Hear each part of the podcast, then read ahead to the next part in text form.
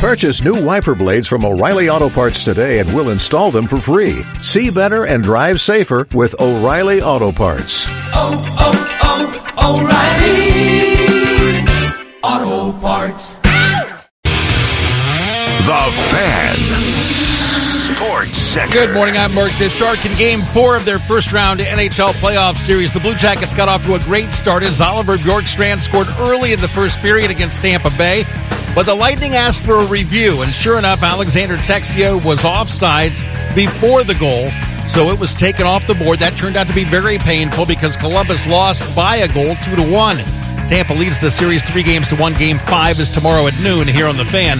The Columbus Crew announced that they have acquired midfielder Fatai Alashe from FC Cincinnati in exchange for a second round pick in next year's MLS Super Draft. The 26 year old Alashe has played six seasons in the league. He played his college soccer at Michigan State. The Browns conducted their first practice this season in full pads. Due to injury, Myles Garrett, Jarvis Landry, and J.C. Tretter didn't practice. And then Browns running back Nick Chubb had to leave practice to be evaluated for a possible concussion. Breaking sports news on the fan. Rise and shine, sleepyhead. The birds are chirping, the coffee's brewing. Best of all, it's time to attack and dominate. This is Morning Juice with Brandon Beam, Bobby Carpenter, and Anthony Schlegel. And here we go on a Tuesday, attacking and dominating the airwaves. Brandon Beam, Bobby Carpenter, and Anthony Schlegel. Boys, what's going on? Happy Tuesday. Eh, you know what, Beam? It's it's all right. It's a Tuesday. I wouldn't define it as so much of a happy Tuesday in Columbus, Ohio, but it's a Tuesday nonetheless. I mean, it really is. It's okay. Tuesday, I've always felt Schlegs.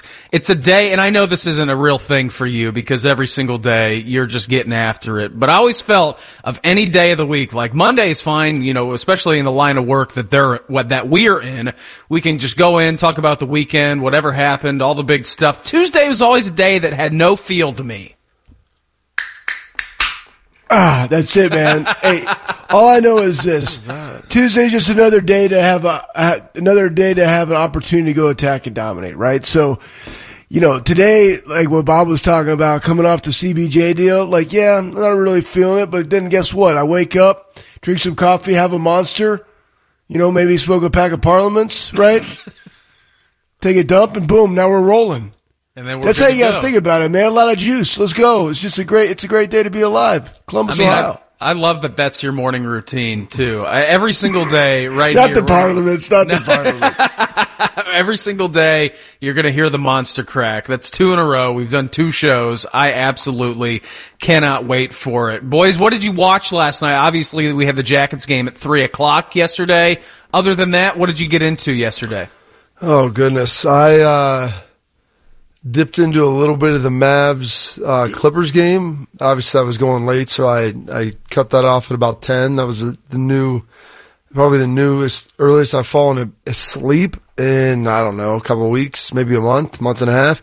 We were going to try to do movie night last night because my son they're starting school on Wednesday. And this was kind of, was kind of the last night. Unfortunately, our cable box had been having issues. Oh no. And so the router, I guess, and so we got a new router came in yesterday, supposed to solve everything. Did not. I guess there was, we got a couple little more like wireless boosters to get the Wi-Fi to the basement. Couldn't get the movie fired up. And unfortunately, yes, we had to take an L on that. Kids not very excited. Dad less excited.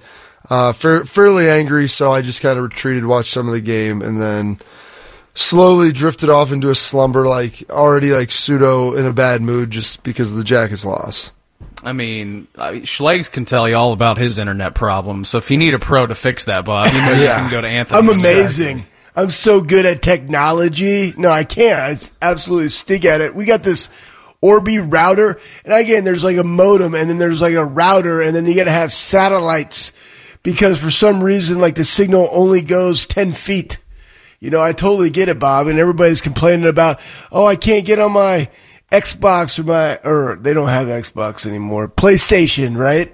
It's like I can't get on those things, so you got to beef it up daggum thing on my phone says it's not connected. I got to have an app to use the internet. It's absolutely crazy. But I will say this: last night I got into, uh, you know, we watched a little bit of baseball. We're Texas Ranger fans here because I'm from Texas, so we like to, you know, root for them. And I got to see Porzingis get ejected uh, early this morning, right? Because watching the recap of that game from the Mavs, because that was absolutely soft. You're going to get ejected. I want two really hard technicals. You know what I mean? None of the soft stuff. But then last night we went out, practiced some baseball, practiced some volleyball, and called it a night. Let's go. That's fantastic. Yeah, Meredith and I we uh, we got into Bloodline. We hadn't we, we so we watched Ozark a couple of weeks ago. We were looking What's for a new show. So Bloodline, It's it's show. sh- I don't know. I'm only two episodes into it. It's Kyle Chandler. It's the guy from Friday Night Lights, the TV series. So already it's fantastic. Love him as an actor. So we just we settled into that. We're two episodes in, and I can already tell it's going to be pure pandemonium. It's about it's set down in the Florida Keys, and there's a family reunion going on. One brother drives down from Miami. You can tell that he's got issues. The you know Kyle Chandler's a sheriff of the town, so I don't really know what's going to happen. I'm excited about it, but it takes a while to settle into a new show. So we finally decided on one. We're going to go with that. It's fantastic. But Bob, August 18th. I know this is something that you wanted to bring to the show. August 18th, day in history. What has happened? Who's got birthdays today? I mean, let's just set the table for for today, August 18th. Oh yeah, you know, I had a bunch of stuff prepared yesterday, and we didn't have. We had so much stuff going on, obviously, with the Big Ten and Ohio State, and then the Jet previewing a little bit of the Jackets game, and then looking back on the past game. So we didn't get into it. August seventeenth, obviously, uh, what I'm trying to tell you is much bigger day in the world of history than August eighteenth. Uh, so I was looking through some of the, the important things, some of the big notable stuff that happened. I mean, there, there's passages of the 19th Amendment, obviously huge, a long time ago. Looking for some famous birthdays. Not a whole lot in the world of sports. However, there is a fame, uh, terrific birthday here of a fantastic gentleman who was born in 19, I believe 50, what year was that? 1952, I want to say. And unfortunately now he is already deceased, taken from us way too soon.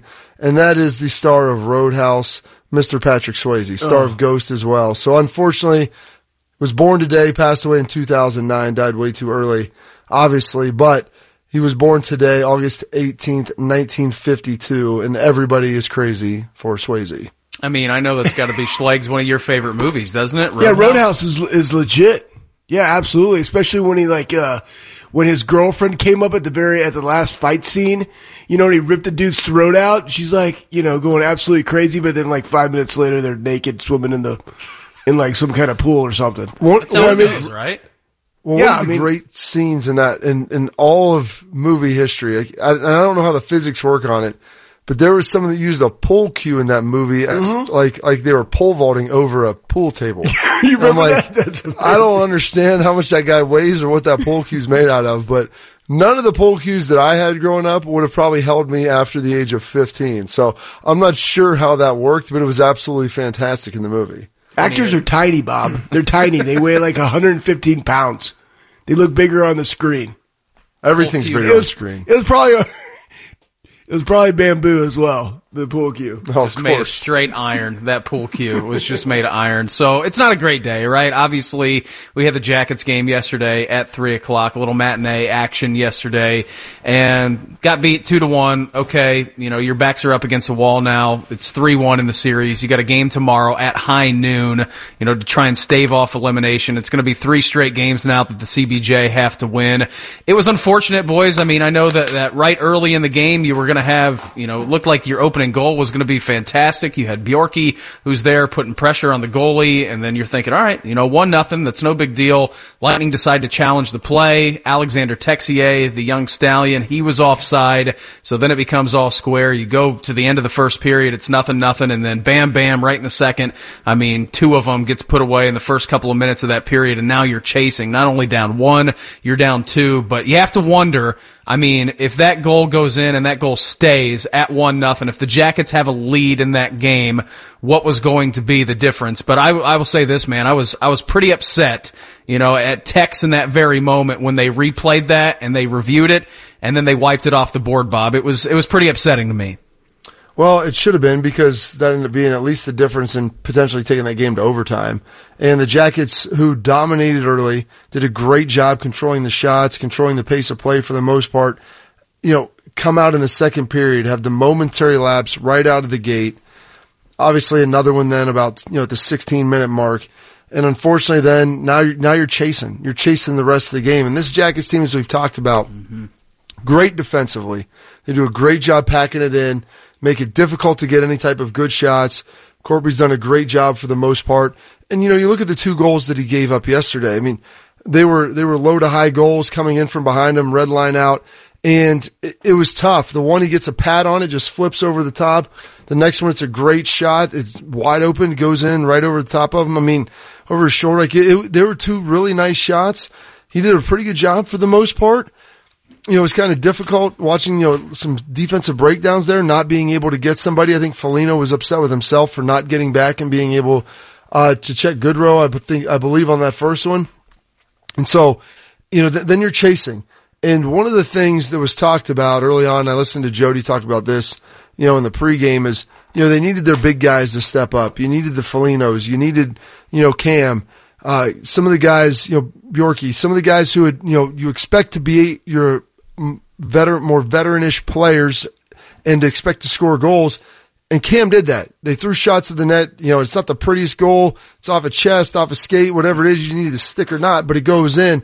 And that's the thing. Like they needed that and they just, they couldn't find a way then over the remaining second and third period to try to get something in there. And obviously the penalty at the end was a killer when you're trying to pull the goalie to be at pull Korpi out of there to get a six man. And so that pretty much put the stake in it. And it, it's just, it's just painful because this Jackets team, had not lost back-to-back games since they had gotten to gotten to the bubble. They'd done a good job towards it. No matter what happened, man, they had found a way to come out, no matter what it was, to get a win after a loss. And that's what kept everything close.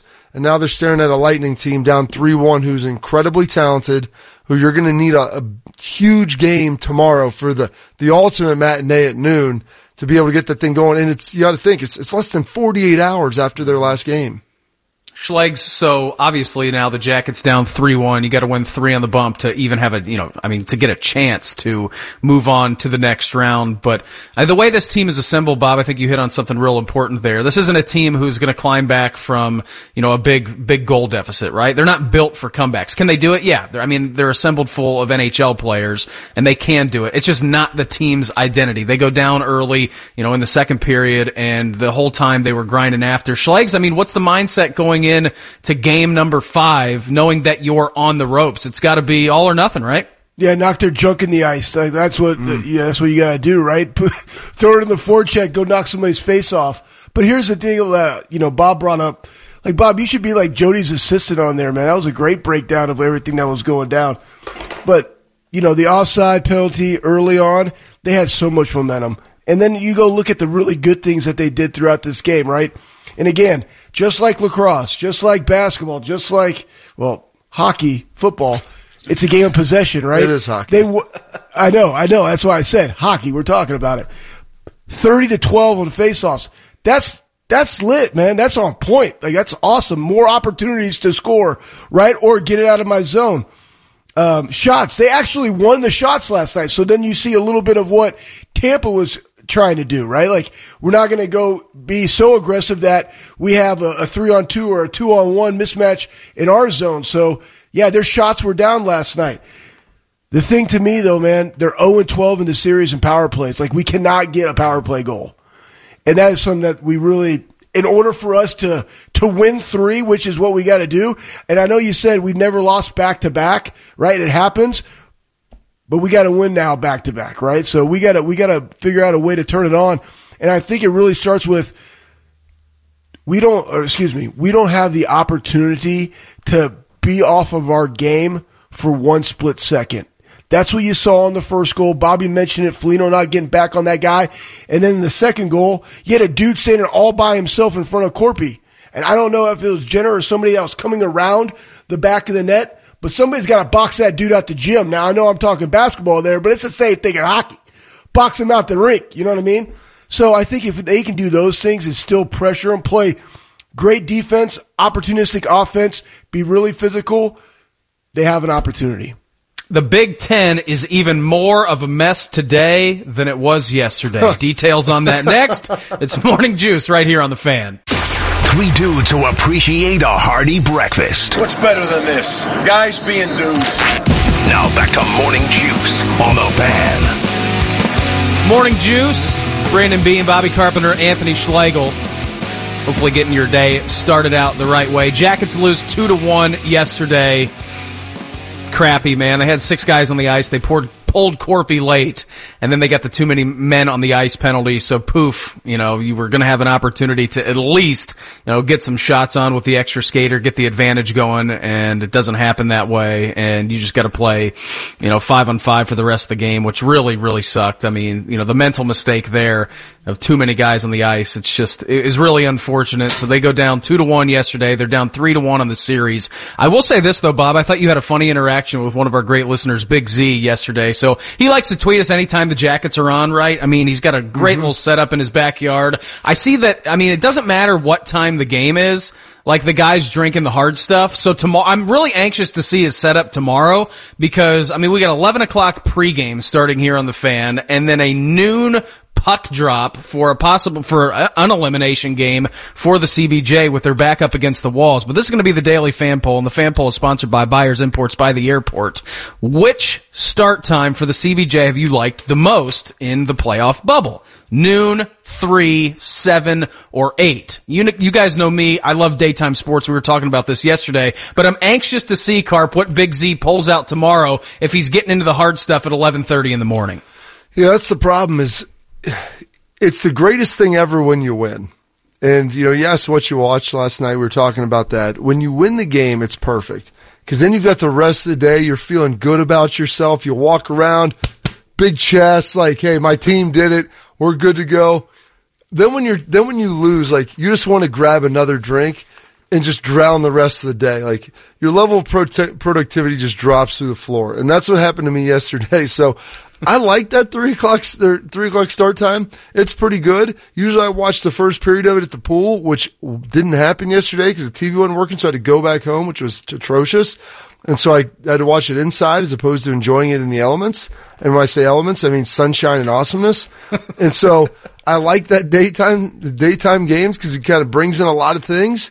But unfortunately, I, it ruined my day. Yesterday was awful. So if, if Thursday if they, or Wednesday if they lose beam, it's going to be, it, not only is it going to ruin from like 545 on, then it's going to ruin since it's at noon, it's going to ruin like even more time throughout the day, less productivity. My kid's first day of school, like, oh goodness, I, I, it'll be bad. I like the day games, but I need day games with a win, Schlegs. No doubt, no doubt. I I enjoy the three o'clock, you know, because I can sit here and the kids are. We don't have school yet, so we have kids swimming in the backyard. We got another kid trying to catch lizards, and he's like, "Dad, can you make this box and put some dirt in?" it?" I'm like, "Sure." And then I got another kid riding bikes, and I'm watching the game. Steph comes home from work. We're just sitting there, like, "What are you watching?" I'm like, "I'm watching hockey." She's like.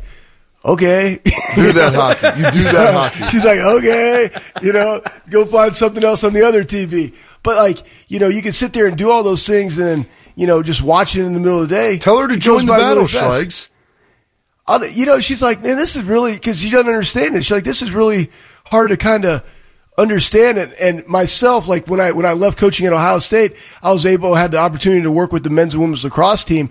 And I was like, I fell in love with it. And then you kind of look at box lacrosse and how fast paced that is. And then you're watching hockey and it just goes to this point that I always make. All sports are predicated upon pace, space, and angles. So mm. yeah, do I know really what the forecheck is? Yeah, I'm learning those kind of things, but I also got a dude that's the goalie coach for the, the Red Wings. So I'm leaning on him like, tell me everything I need to know about hockey. So while we're watching baseball games, and by the way, yeah, there's COVID, but we also played 51 baseball games in three states this year. Nobody got COVID. Poof, David Copperfield. But like, I'm starting to really learn the game of hockey and I love it. Now, the one thing I do know about hockey, and especially the guys' names, they don't always match up to how I perceive them, right? You got tech, you got, you, You got mean how you Texier. pronounce them. Yeah, yeah. I I mean, like Bjorn. Texer? Like, there's a J in it. What's that? What? The and then J like is silent. Texier. Yeah, the J is silent. But like Texier, I think he's kind of from Texas, so I think he'd be tan, but he's actually from France, right? And then you got Liam Foudy. I'm like, dude, this guy kind of probably should look like Bob. You know, have like a red beard. I would love to see him with like long flowing red locks, but he's not. He's got black hair and he's really fast. So his name should really be, you know, Swifty or Skatey because he's on oh, skates, not a foot you know? So that's how I'm kind of going about watching this game. But hey, it's it's fun. But I can't wait till tomorrow. So that that's awesome. High noon, right in the middle of my day. That way I can wrap up and finish my day with a win, and then go do some baseball and hang out with the fam. Yeah, it's either going to be a fantastic day tomorrow, Carp, and you're going to have exactly what you said, like looking forward to the rest of the day, beating your chest, walking around, a proud resident of Columbus, or you're just going to be hanging your head until the next day and just thinking about what could have been with this team. So high noon face off tomorrow. It'll be fantastic. Hopefully the Jackets can push back on something like that and they can get it to a game six up in the bubble in Toronto. So I saw this yesterday. This was to me, boys, this was a total mess. So you had Penn State athletic director Sandy Barbour so she was doing a press conference yesterday, and I saw this from Adam Rittenberg amongst uh, you know a different a slew of people who were who were taking this quote. Right. So here was the quote from her: "said It's unclear to me whether or not there was an actual vote. No one's ever told me that there was. I just don't know whether there was actually a vote by the chancellors and presidents. I don't understand. Like I don't know, man. Man, maybe I'm stupid and maybe I'm missing something. I heard this yesterday. I was seeing this from a bunch of people, Bob, and I like my mind was blown how they're, you know, you had everything come out last week. There was a 12 to 2 vote and then everything that we heard it was 8 to 6 in the different states. And now you have the Penn State athletic director coming out and saying, "I'm not even sure. No one even informed me of anything." So, I this whole situation is just a mess. Well, and then you follow it up and Jeff Wald of Fox 9, I'm, I'm trying to think where, I think that's up in Minnesota he takes Rittenberg's tweet, subtweets, and said University of President of University of Minnesota President Joan Gabel last week said she wouldn't call it a quote vote per se. Mm. She called it quote a deliberative pro- a deliberative process where we came to a decision together and supported by the decision to postpone the season.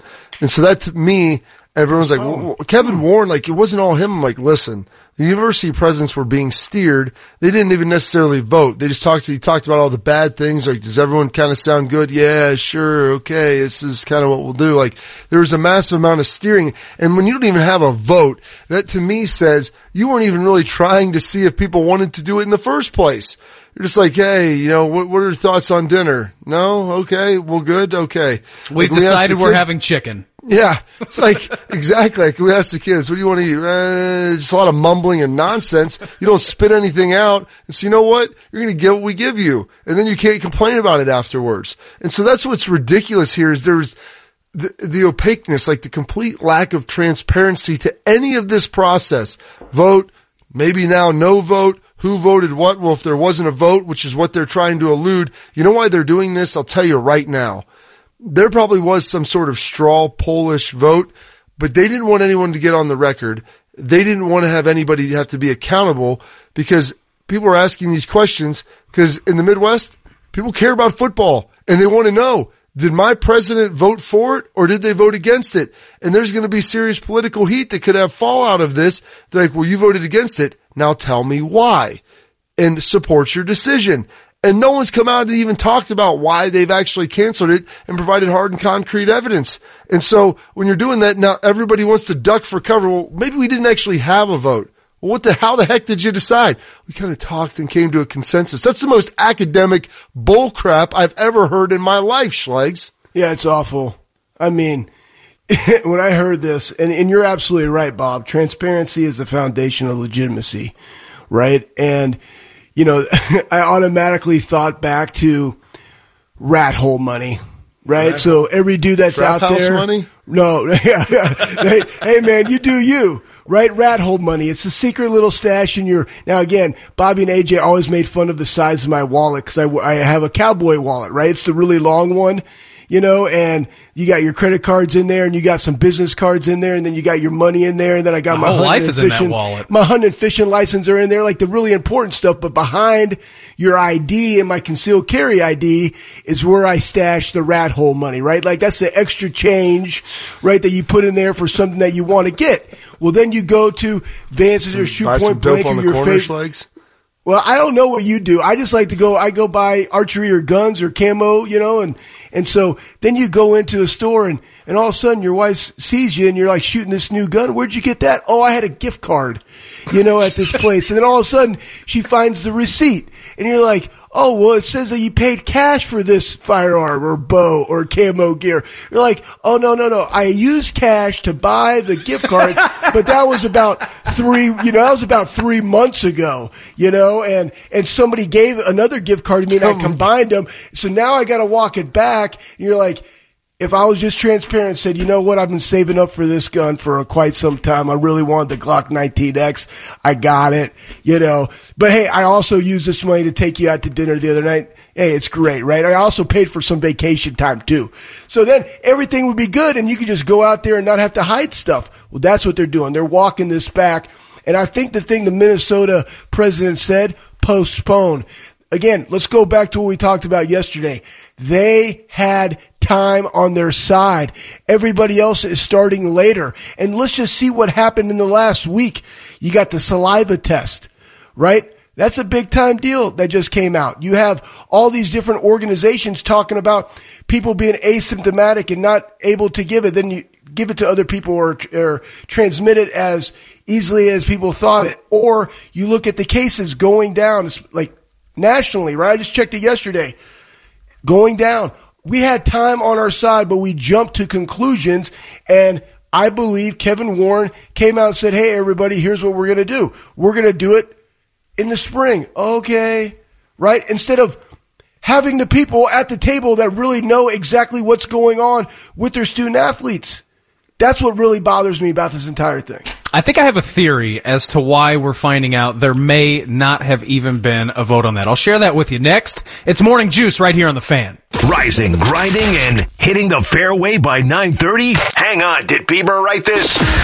Now back to Morning Juice on the fan. Morning Juice right here on the fan. Start your day off right. Brandon Beam, Bobby Carpenter, Anthony Schlegel hanging out with you 6 to 9 every single weekday right here on the fan. So we were talking about this. So yesterday it came out. You had Sandy Barbour, who's the athletic director from Penn State, come out and basically say that she doesn't even know if there was a vote that took place. Right? I think Dan Patrick was the one who came out and said there was a vote that was twelve to two, all this stuff, and then it gets leaked, Bob, and we're thinking, all right, well the vote actually was you know eight to six and postponing and trying to, to postpone it or cancel the season. But I think I have a theory Schlegs. And I think my theory is this, right? We're hearing everything that is coming out now of, you know, was there a vote? Was there not a vote? All this stuff. No. Well, then you have the Minnesota president who's coming out and saying that, you know, it really wasn't a vote. It was more so just a discussion and we came to terms basically with every single person in the conference between the, the presidents and all this stuff. So there really wasn't a vote. My theory on this, and maybe, I don't know, maybe I'm just a crazy person and I'm, I, I like a good conspiracy theory from time to time, but I don't think this one would fit in that category. Schlegs, but I will say this, like, it seems awfully odd to me how you have all these things coming out about how there was actually a vote, and then you get so much backlash, as you should, because you haven't heard anything from basically the presidents or the chancellors and like what the actual specifics were of canceling the season and postponing it until the fall. I mean, what's to say that all the presidents aren't you know, I, I, I guess the word would be in cahoots with each other to protect their own job status from releasing the votes and finding out which presidents voted each way. Yeah, they absolutely don't want that backlash, right? They don't want to know. And we talked about this yesterday. I mean, the st- COVID is different in every state. And if you look at the way the, the states are allowing to have football, right? Eight of the colleges in the Big Ten are in states that aren't having football in the fall in their respective states. The other five states that have six are having football in their states. So then you can say, okay, is it a political thing? That's probably up there, right? Is it potentially, you know, the, they're scared of the fact that there's legislation prohibiting college, uh, colleges from, you know, allowing athletes to sign waivers. And again, Bob and I have talked about this. Like we sign waivers.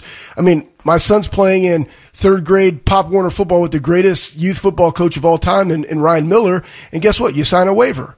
Right? So you have that and the legal exposure that comes along with not having those waivers for the universities, right? Like that played a role. Then you have this myocarditis, again, something I, and yes, what do I know about it? I am a certified strength conditioning coach right? The CSCCA, like I have certification. I've been in sports science doing this with Ohio State ever since I was there coaching for four and a half years. So we understand these things and the protocols that go with them. Just like I have a student athlete that has sickle cell and being able to monitor their heart rate and safely allow them to participate in our conditioning program, right? So we have all these different underlying things going along with a leader that I believe was pushing the issue to we want to not have a season in 2020. What are the reasonings behind or the motive behind that? I don't know, but I definitely believe that at these big time schools, if they said, so I mean, think about Ohio State. If they found out that Kristina Johnson came in, she starts on the 24th, said, yeah, I don't want to play without seeking the counsel of Gene Smith, Ryan Day, the players, right? Like we've seen other presidents of their respective universities in the SEC, the Big 12, and the ACC do. And she doesn't understand the ramifications of Ohio State football and what it does to the local economy. And not only that, the, the, the, the school's economy, right? And what it does for our university. There would be a significant backlash. That's why everybody is trying to figure out and collectively they're all going to say whatever supports their job, right? In their position. Bob, what do No, you got? Well, just no doubt. And because when it comes to this, this is what the irony is in the world. Everybody wants the big title, the big position, and the big money, but nobody wants to be responsible for the big decisions that come with mm-hmm. it. And that's that is the reality of this beam. When you brought that up, like, yeah, no one wants to. And I don't know if the presidents would lose their jobs. Maybe, maybe not. I mean, there might not might be enough public pressure to where, as you see with the current outgoing president who suffered through a you know a football quote scandalish where I don't think it was really handled very well on his behalf with how he understood exactly what happened, and he was uh, essentially like a one contract president at Ohio State, and so I don't think any of these presidents want that. They like their jobs, and so once you put yourself on the record and come out and say something, you have to be able to defend that decision. And if you don't have the information to be able to defend that decision publicly, then people are going to begin to push back. And these presidents, they like their jobs. Kevin Warren likes his job.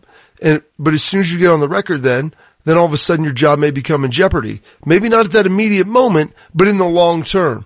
And so a lot of these school presidents, that's why they're trying to duck for cover now and nobody wants to be a, saying it's a- accountable to anything, saying we actually had a vote because then now your stances are public of what you do. Like this is the most political thing I've ever seen to where if I don't ever really stand for anything, no one can tie me to anything.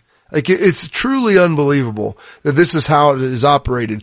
And the fact that the Big Ten, which tries to pride themselves on being, you know, a conference that, conference that is, you know, forward thinking with academics, you know, forward thinking with a lot of the, the different policies that they have in place.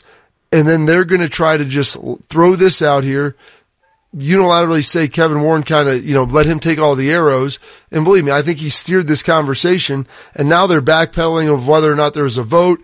Cause I think you see the Big Ten AD, like, the, or the Penn State AD, like you're not coming out and saying that unless your university president's like, listen, I was trying to fight in there and they wouldn't even really listen. And so that's why you have this dissension where, you know, it was originally 12 to 2 and then it was, you know, 8 to 6 and now they're saying that was ridiculous. I mean, because the reality is like nobody wants to say anything and th- they were hoping to say we came to a, you know, a unanimous decision. Kevin Warren didn't say that because he couldn't because you have at least one school in Nebraska saying we're going to go try and play and that's why because it didn't. It wasn't a Yes. unanimous decision. it wasn't. I was talking about it. Penn, and you know, uh, Nebraska, like that was obvious. And some of these other schools that are more traditional Big Ten schools, like Ohio State and, you know, Penn State, Michigan, like they've talked about wanting to play. Their coaches have been strong advocates of playing. And if, and some, you know, even their ADs somewhat, even though Gene Smith hasn't been very vocal about trying to go out, he said he'd look at things and that, that's kind of a disappointment to me. But you gotta you gotta start swinging on this, and you've got to push people to make sure that you know where everybody stands, and not let them hide under the cover of darkness. Uh, Pat Forde wrote a sweet article on Yahoo. It's like sunlight is the is the best disinfectant, and there needs to be a little sunlight shown on this situation beam. As you know, Bob, you love to say under the shroud of secrecy, right? It's Yes. one of your favorite things. to Shroud of darkness. right. And so he's right, man. I mean, the sun's got to shine on it at some point, and one way or another, I mean, it's not an easy decision to make. It was, it seemed to be, you know, a little bit hasty. So I think one way or another, eventually you're going to find out exactly what happened uh, in those meetings. All right, I'll throw some quick hitters next. It's morning juice right here on the fan.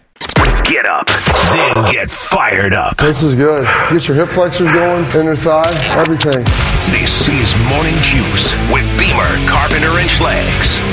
Back here on Morning Juice. Hopefully everybody's having a nice little start to their Tuesday. Jackets lost yesterday two to one. Now in an elimination situation for them. Got to win three games in a row to try and stave off elimination from the Tampa Bay Lightning. But it's time to throw some quick hitters. Morning Juice presents Quick Hitters. All right, boys. On Saturday night, you had Stipe Miocic, Cleveland's very own Ohio guy. He took down Daniel Cormier, and it cost one single better $120,000. Carp, that's got to be a tough pill to swallow. Yeah, it does. You know, you, you go with the favorite. I believe it was you know one twenty to win hundred. So you bet one hundred twenty thousand dollars to win hundred thousand dollars on the favorite. You feel pretty good about it. The one thing you don't usually uh, you don't usually factor in Beamer is that unintentional quote air quotes unintentional. Maybe it was, maybe it was. I don't think it necessarily was, but Daniel or Cormier has to pull out of the fight. You got to stop it because why, Beam? Because he has a torn retina.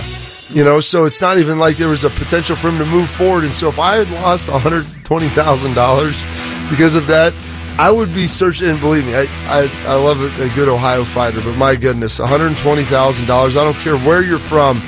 You get an eye gouge on that, and that's why I lost it. I'm going to be furious. Hey, all I know is this: DC poked uh, Stipe in the eye in the previous two fights. So, you know, payback is a is a something. You like eye poking Schlegs? Is that your game? Hey, I, I always say it's better than a poke in the eye. He poked me in the eye. It's compliments of Captain Insano. Mm-hmm. All right, so the Ravens, Baltimore Ravens, Maddie's guys, are going to host Dez Bryant for a workout. Chances that Dez gets another chance in Baltimore. You know, I could see him potentially get signed. I really want them to sign Antonio Brown. His Oh. cousin Hollywood Brown has been lobbying for it. Lamar Jackson has been lobbying for it. Our buddy Matty Hayes is terrified of it because of what it could potentially do inside the locker room. Even though, even though Lamar Jackson talks about the leadership that he would bring to the team, which I, I don't know what that would even mean, uh, given some of his antics. Uh, Dez is a dog, though. Like they're a young team for the most part on offense. They've got some veteran guys on defense, but skill position wise on offense, outside of Ingram, you know, they're fairly young. Dez Bryant's a dog. I don't know how much he has physically. You know, obviously towards Achilles when he's working out for the Saints uh, prior, but if he's healthy and he could be a, a good third receiving option, the veteran leadership, and dude, his tenacity to win, I think it would be a huge addition in that Ravens locker room.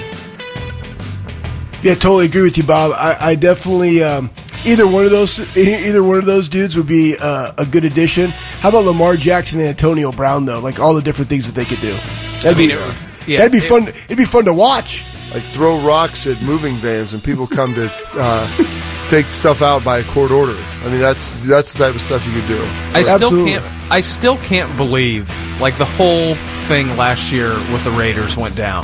Like the whole burning of the feed and then forcing Gruden's hand. Like it's, it was one of the most wild things I've ever seen in my life with the way that it went down. So who knows? Maybe Dez gets a shot in Baltimore, and maybe they'll bring AB in there as well. All right, the Canadian Football League Schlegs they have canceled their 2020 season due to COVID 19, ending 100 plus years of the Grey Cup's continuation up there in the land above us in Canada. Yeah, it's uh, it's unfortunate, but you know what? The Blue Jays are playing. Where are they playing? They're playing in Buffalo, Yeah.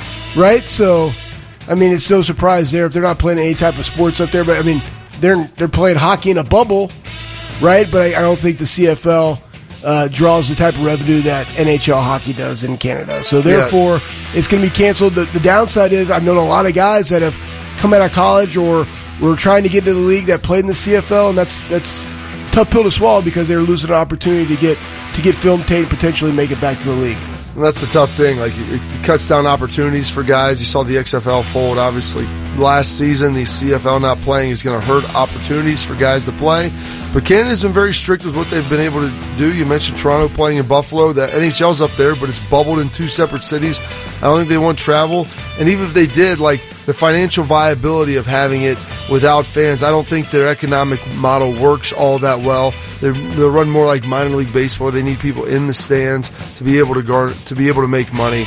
And so this is this really isn't the biggest surprise in the world.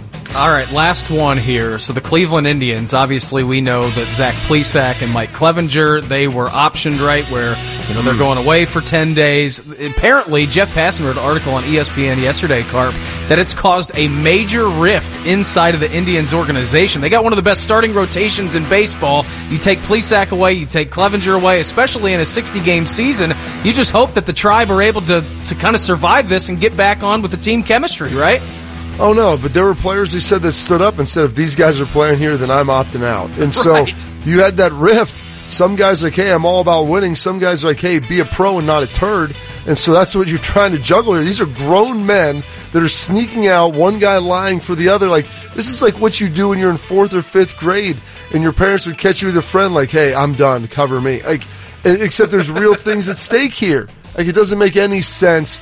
I understand it. I always want to win, and people. I always say in the NFL, professional sports, even in college, they're about winning more than anything else. Be a pro, show up and work, and it's about the winning. But there's you can't be selfish with this, and I understand why there's a rift, and I don't know how you're going to bridge that unless those guys come out and literally stand up and take, and then like apologize to their team and say they were two turds.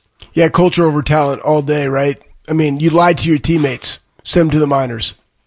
If you missed anything from this morning, we'll get you caught up with the re-rack coming up. Also, one Ohio State player's parent, well, he's planning a march on the Big Ten offices in Chicago. We'll catch you up on that next. It's Morning Juice right here on the fan.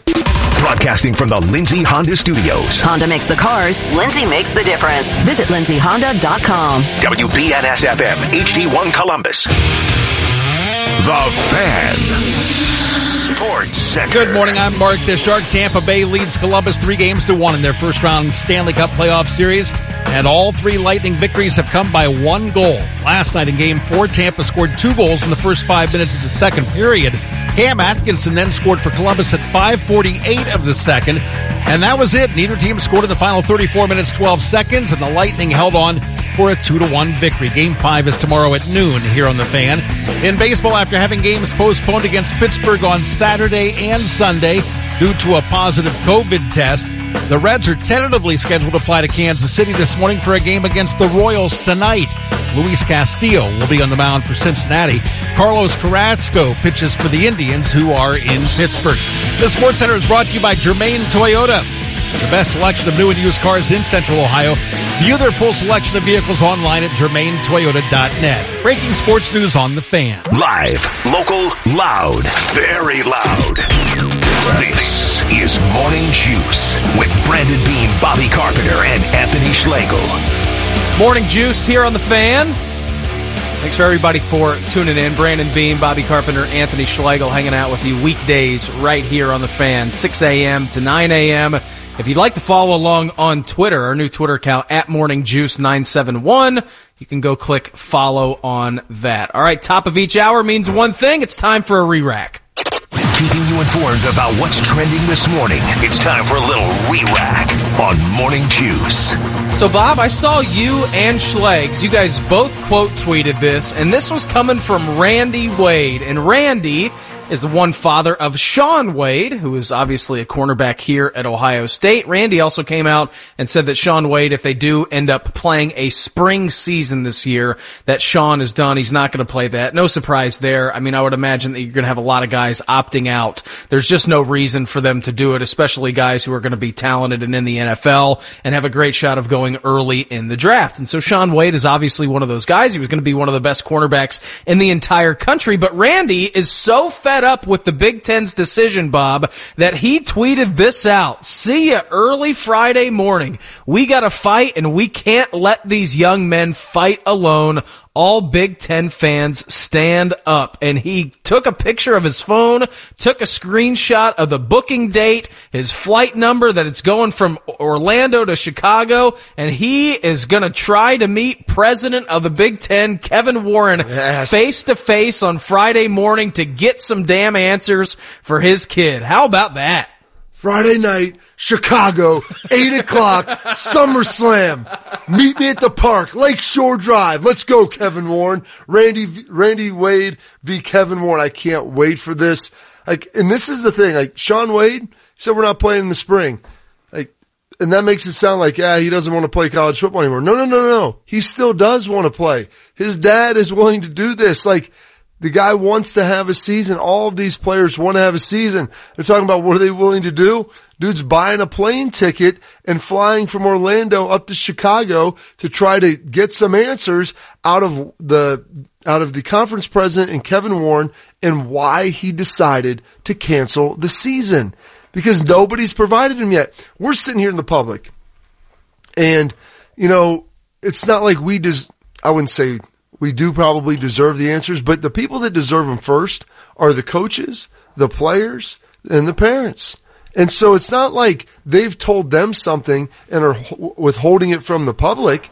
You know, we, it's not that just we don't know. The parents want to find out. They want to know. They want to have an idea of why they think these, why these decisions were made by the presidents. If it was even a vote. I mean, there's so much ambiguity in this now, Schlegs. You see this stuff happening. It's absolutely fa- fabulous that he's willing to put his own time, energy, and money behind this to try to support his son. And he's not the only parent that's trying to do this stuff. Yeah, and he's supporting his son. He's also supporting the other the other parents, right? It's like you know what? I'm gonna take the initiative. I'm gonna go up there. I want to get answers. I mean, we're that's what I said on on Twitter. I was like, we need to make a, a countdown clock till you know for August 19th at 11:59 p.m. Right, counting down when this guy's going to address it again. He canceled, the, or they, they sent out a schedule on the 5th. They canceled the season on the 11th. It's now the 18th. We've heard crickets from the Big Ten about any type of plan moving forward. And I was talking about this the other day with someone.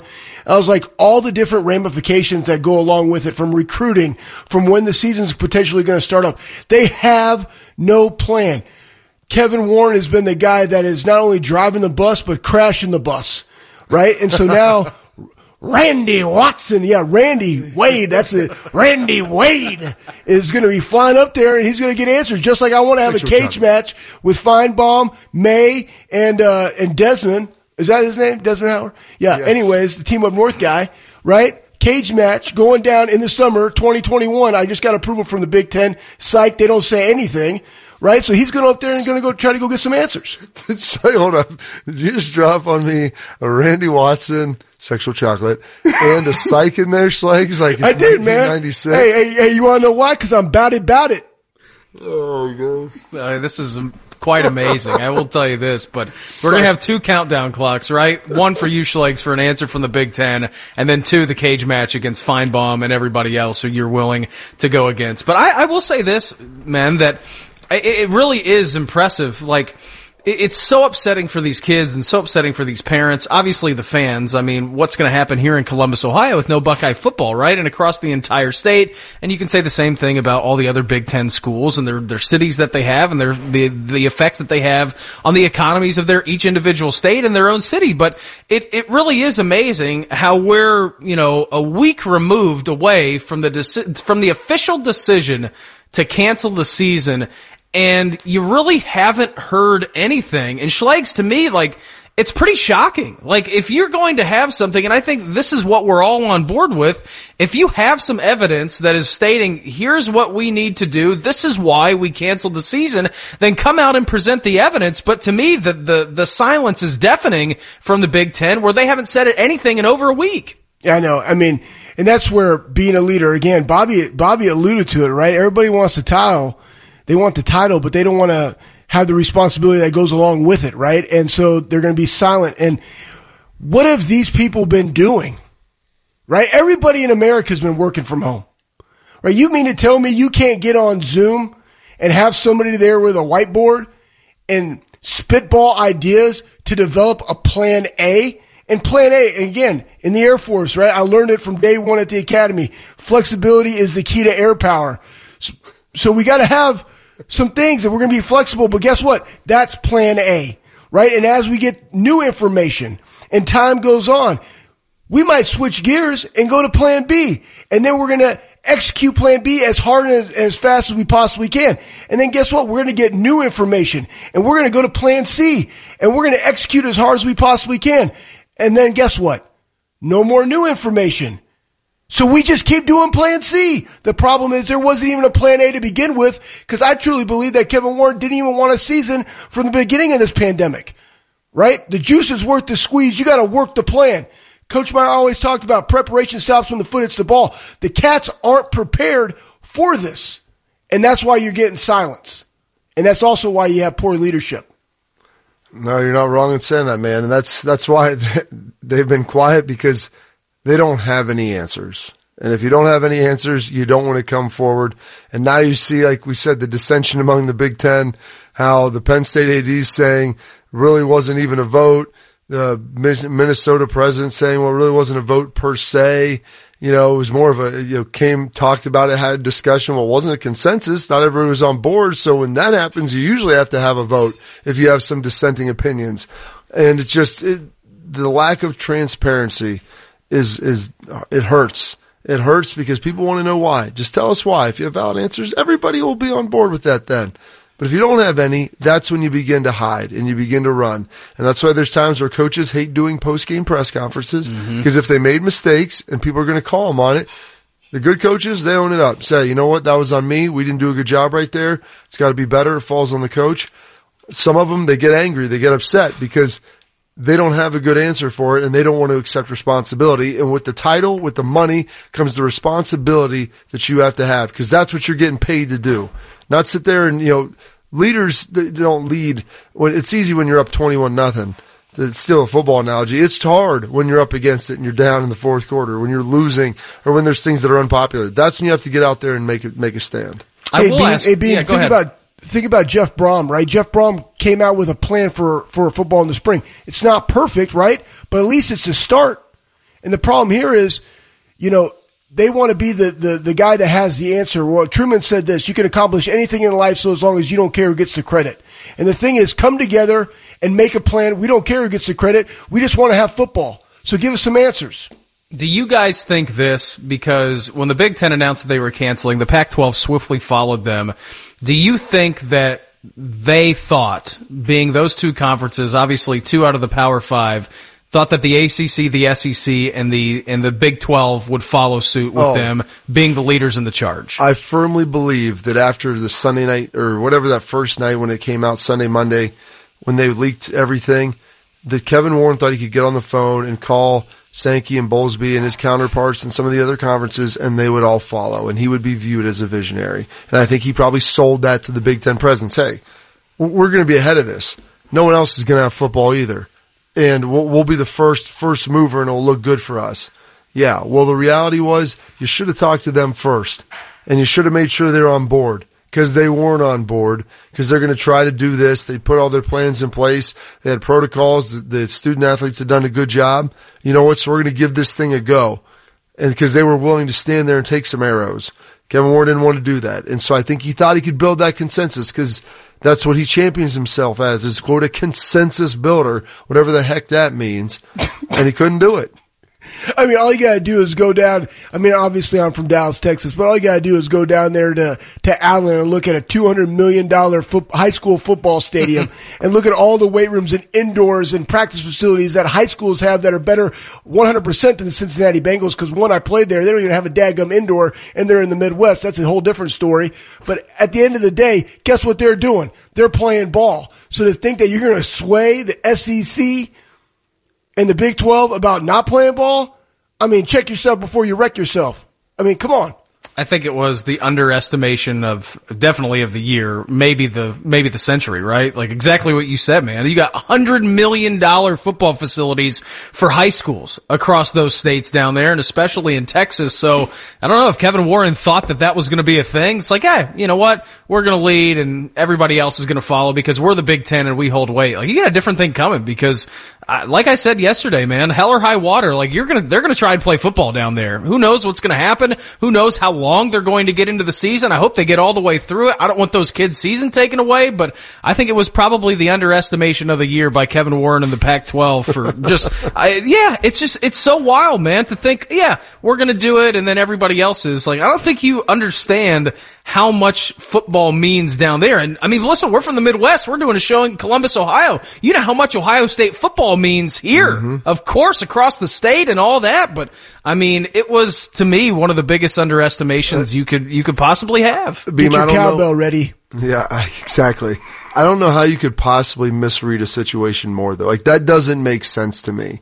Of understanding the foot geographic footprint in, that you're in, and understanding there's a reason why Ohio State, team up north, Penn State, a lot of these places have 80,000 seat stadiums, Nebraska, or 100,000 seat stadiums, Nebraska, Michigan State, you know, uh, Wisconsin, you know, 80,000. Like, there's stadiums that are built large for a reason. They were built large to be filled, and they were Some of the filled- biggest stadiums in the world. Yes, in the world. Hundreds of millions of dollars have been poured into this stuff. And you think people just aren't going to care?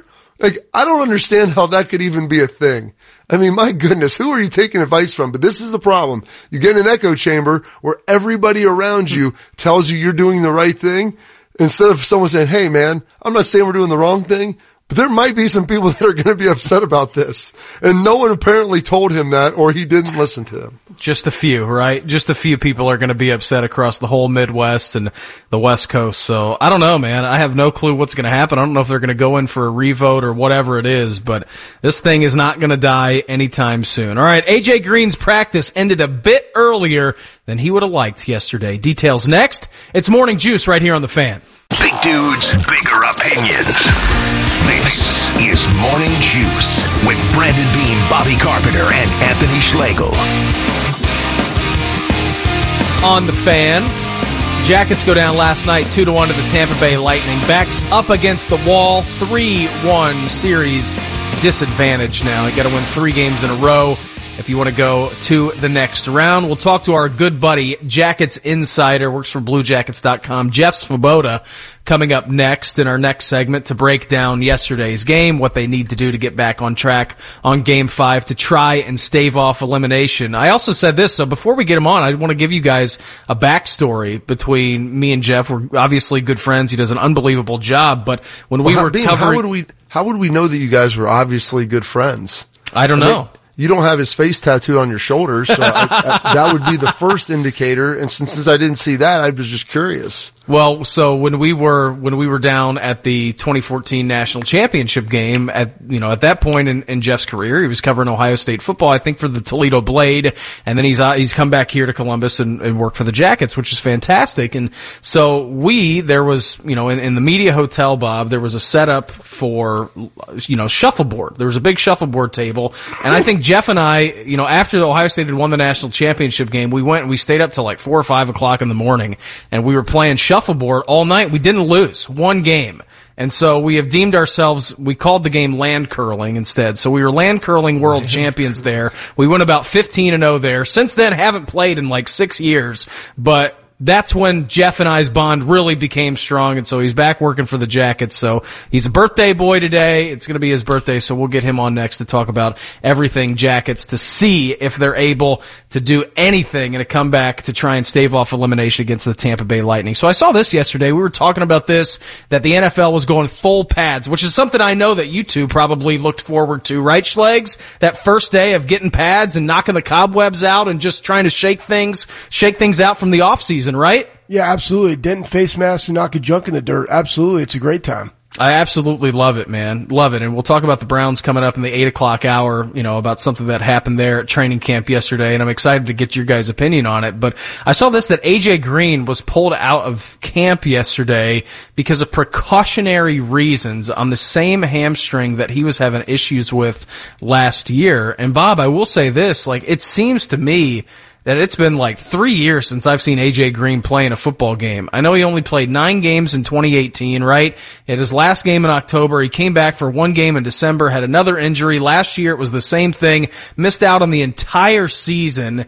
And he's coming back. He had all this, the stuff in the offseason with AJ Green. Was he going to be a Bengal? Was he going to go to a different team? What was his future going to hold? I know that was kind of lurking and hanging over the Bengals' heads as a dark cloud last year, but here he is. He's in training camp and the first day in full prads, they have to pull him out because of precautionary reasons.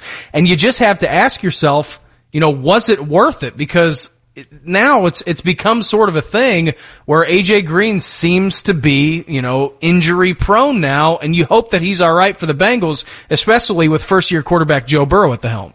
No, it's huge for them to get him back, and I say get him back, slap a franchise tag on him, and force him to come back by restricting Right. his rights. But I mean, last year he had the ankle injury or foot, you know, that it, it you know, they tried to practice. I want to say up at Dayton. It's true, You know. Yeah, they're practicing up there. The field wasn't in good shape. You know, gets hurt, and then that thing just kind of drug on, drug on, drug on. And as it turned out, the Bengals were not very good, and so I don't blame him for not wanting to come back and be a part of a team that was, you know, competing for the first overall pick at that point in time. And so there's always kind of been something with him, and he he's a guy, and I don't like to you know use this slightly. I mean, he's he's Ferrari, a Lamborghini, like a high end sports car, but because of that, he's a little fragile as well.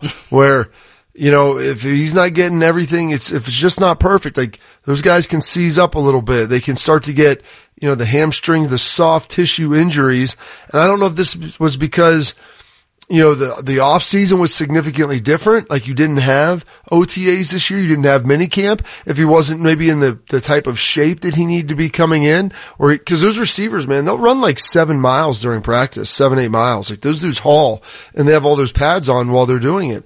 And so it can put a strain on you. And so a lot of times they try to slowly ratchet it up, but you have to come in in shape and ready to run. And not that he was out of shape, but maybe, you know, coming off the ankle, you know, the contract stuff and, you know, not a typical offseason. Maybe he hadn't done quite as much running as he typically was accustomed to, to be in the type of shape he needed to be to play NFL wide receiver at the level he's going to do it. Cause the guy, when he's on, he's an all pro. He's as good as you can get. But like you said, the last four or five years, he's been missing time and, you know, chunks of seasons, you know, whether it's a hamstring, whether it's a shoulder, he had the arm injury, I think in the playoffs the one year, like he always just kind of has something.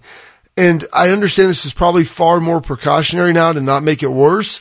But hopefully this is the last time we're discussing it here after his, his return to play. And this isn't something that lingers throughout the season, Schleiks. Yeah, it's really hard because, you know, obviously going through COVID, there was no OTAs, right? So that's where some of these issues can be addressed. The other thing is, I know a lot of head strength coaches and assistant strength coaches in the NFL. Like that's kind of the beauty of me talking about this. Like I probably know 90 division one college strength coaches, right? Uh, all those different schools and a bunch of the NFL. And to me, looking at the NFL, the hardest thing about being a strength conditioning coach as well as an athletic trainer is you don't have these guys all year, right? They're going to self-proclaimed Instagram strength conditioning gurus to get their things. And we've seen some of the training videos that these guys have put out. And I'm just like, what are they doing? Right? So, and that's why you're seeing this injury list that we've seen throughout the NFL. You got feet, you got ankles, you got pecs, you got hamstrings. And specifically talking about like an AJ Green, it's why I, I actually prefer the four six four five guy as opposed to the four four four three guy because it's not necessarily, Slower it's not necessarily, what's that? Slower receivers are better. Yeah, but here's the deal. I'd rather have a way better route runner, right? Because they're probably less good at that, injury prone. You look at Michael Thomas, right? Michael Thomas, four six guy, runs great routes, creates separation, has unbelievable hands, works at his craft. The hard thing about guys that can fly is they also have to de-accelerate as fast as they are running, right? Which puts more pressure on your hamstrings, which is why they have hamstring issues.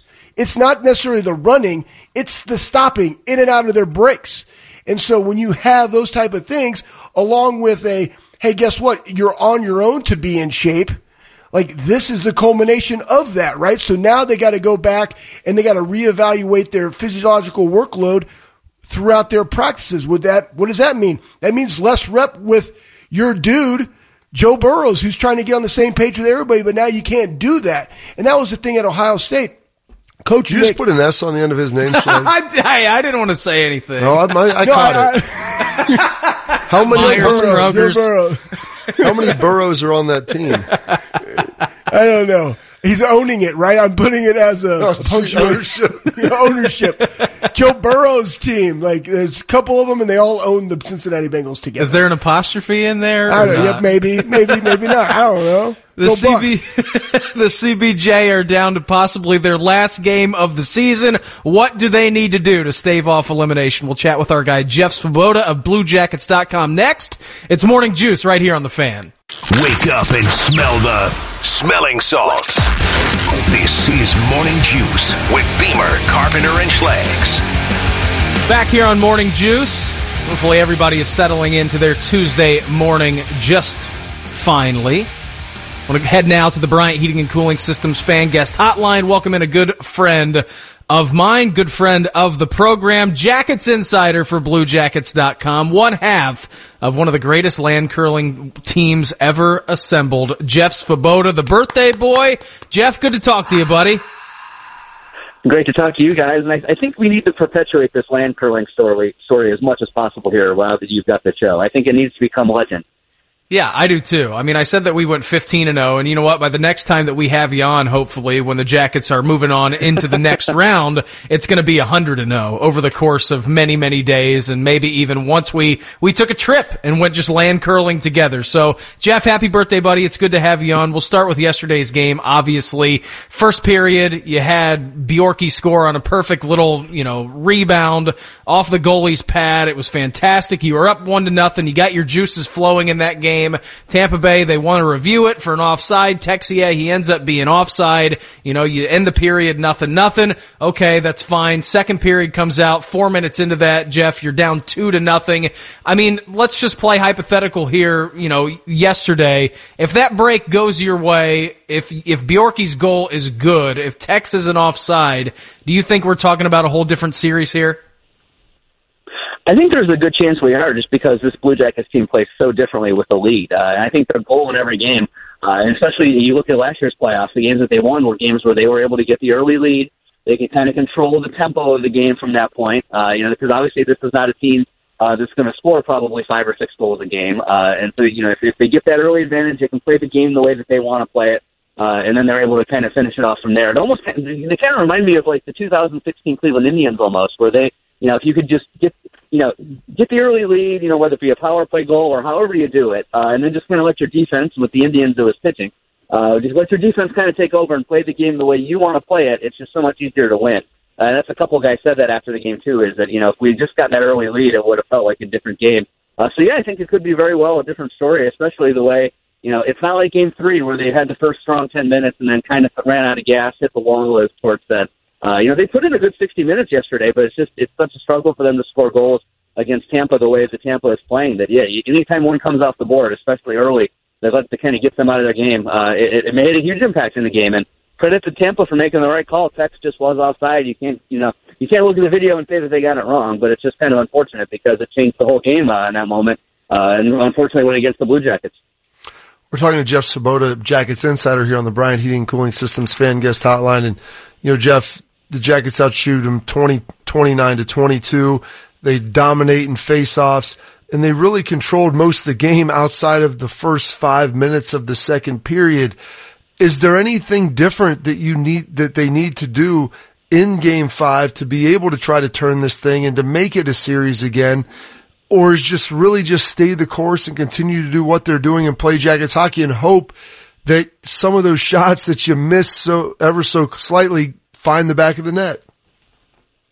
Yeah, that's a good question. I would say for the most part, I, you you keep it similar. You keep trying to play jackets hockey, as you said. You know, you try to get the forecheck going, and they got a lot more uh, of that in Game Four than they had really in any of the games in the series up to that point. So, uh, you know, sometimes it's hockey. Sometimes you play a, a decent game, you have more of the puck, uh, and you end up losing. And so, you know, I think as far as you know, five on five play and just general mindset and the way that they approach that game, I think you want more of the same. The only thing strategically you might be able to change up a little bit is power play, and that's become since the two goals in the first two games. You know, over the last uh, uh, two games, they're scoreless on the power play, and and that's you, you got to take advantage of those. And uh, you know, those are almost free goals. Uh, when a team like Tampa puts you in, in situations, especially early, uh, to take the lead on the power play, you have to take advantage uh, in, in playoff hockey, and that's something they did so well uh, a year ago. Is that they got power play goals? You know, they they took what Tampa gave them and they just haven't been able to do it in the last two games of the series, and they both of those games end up as losses. So, you know, at this point, you can't really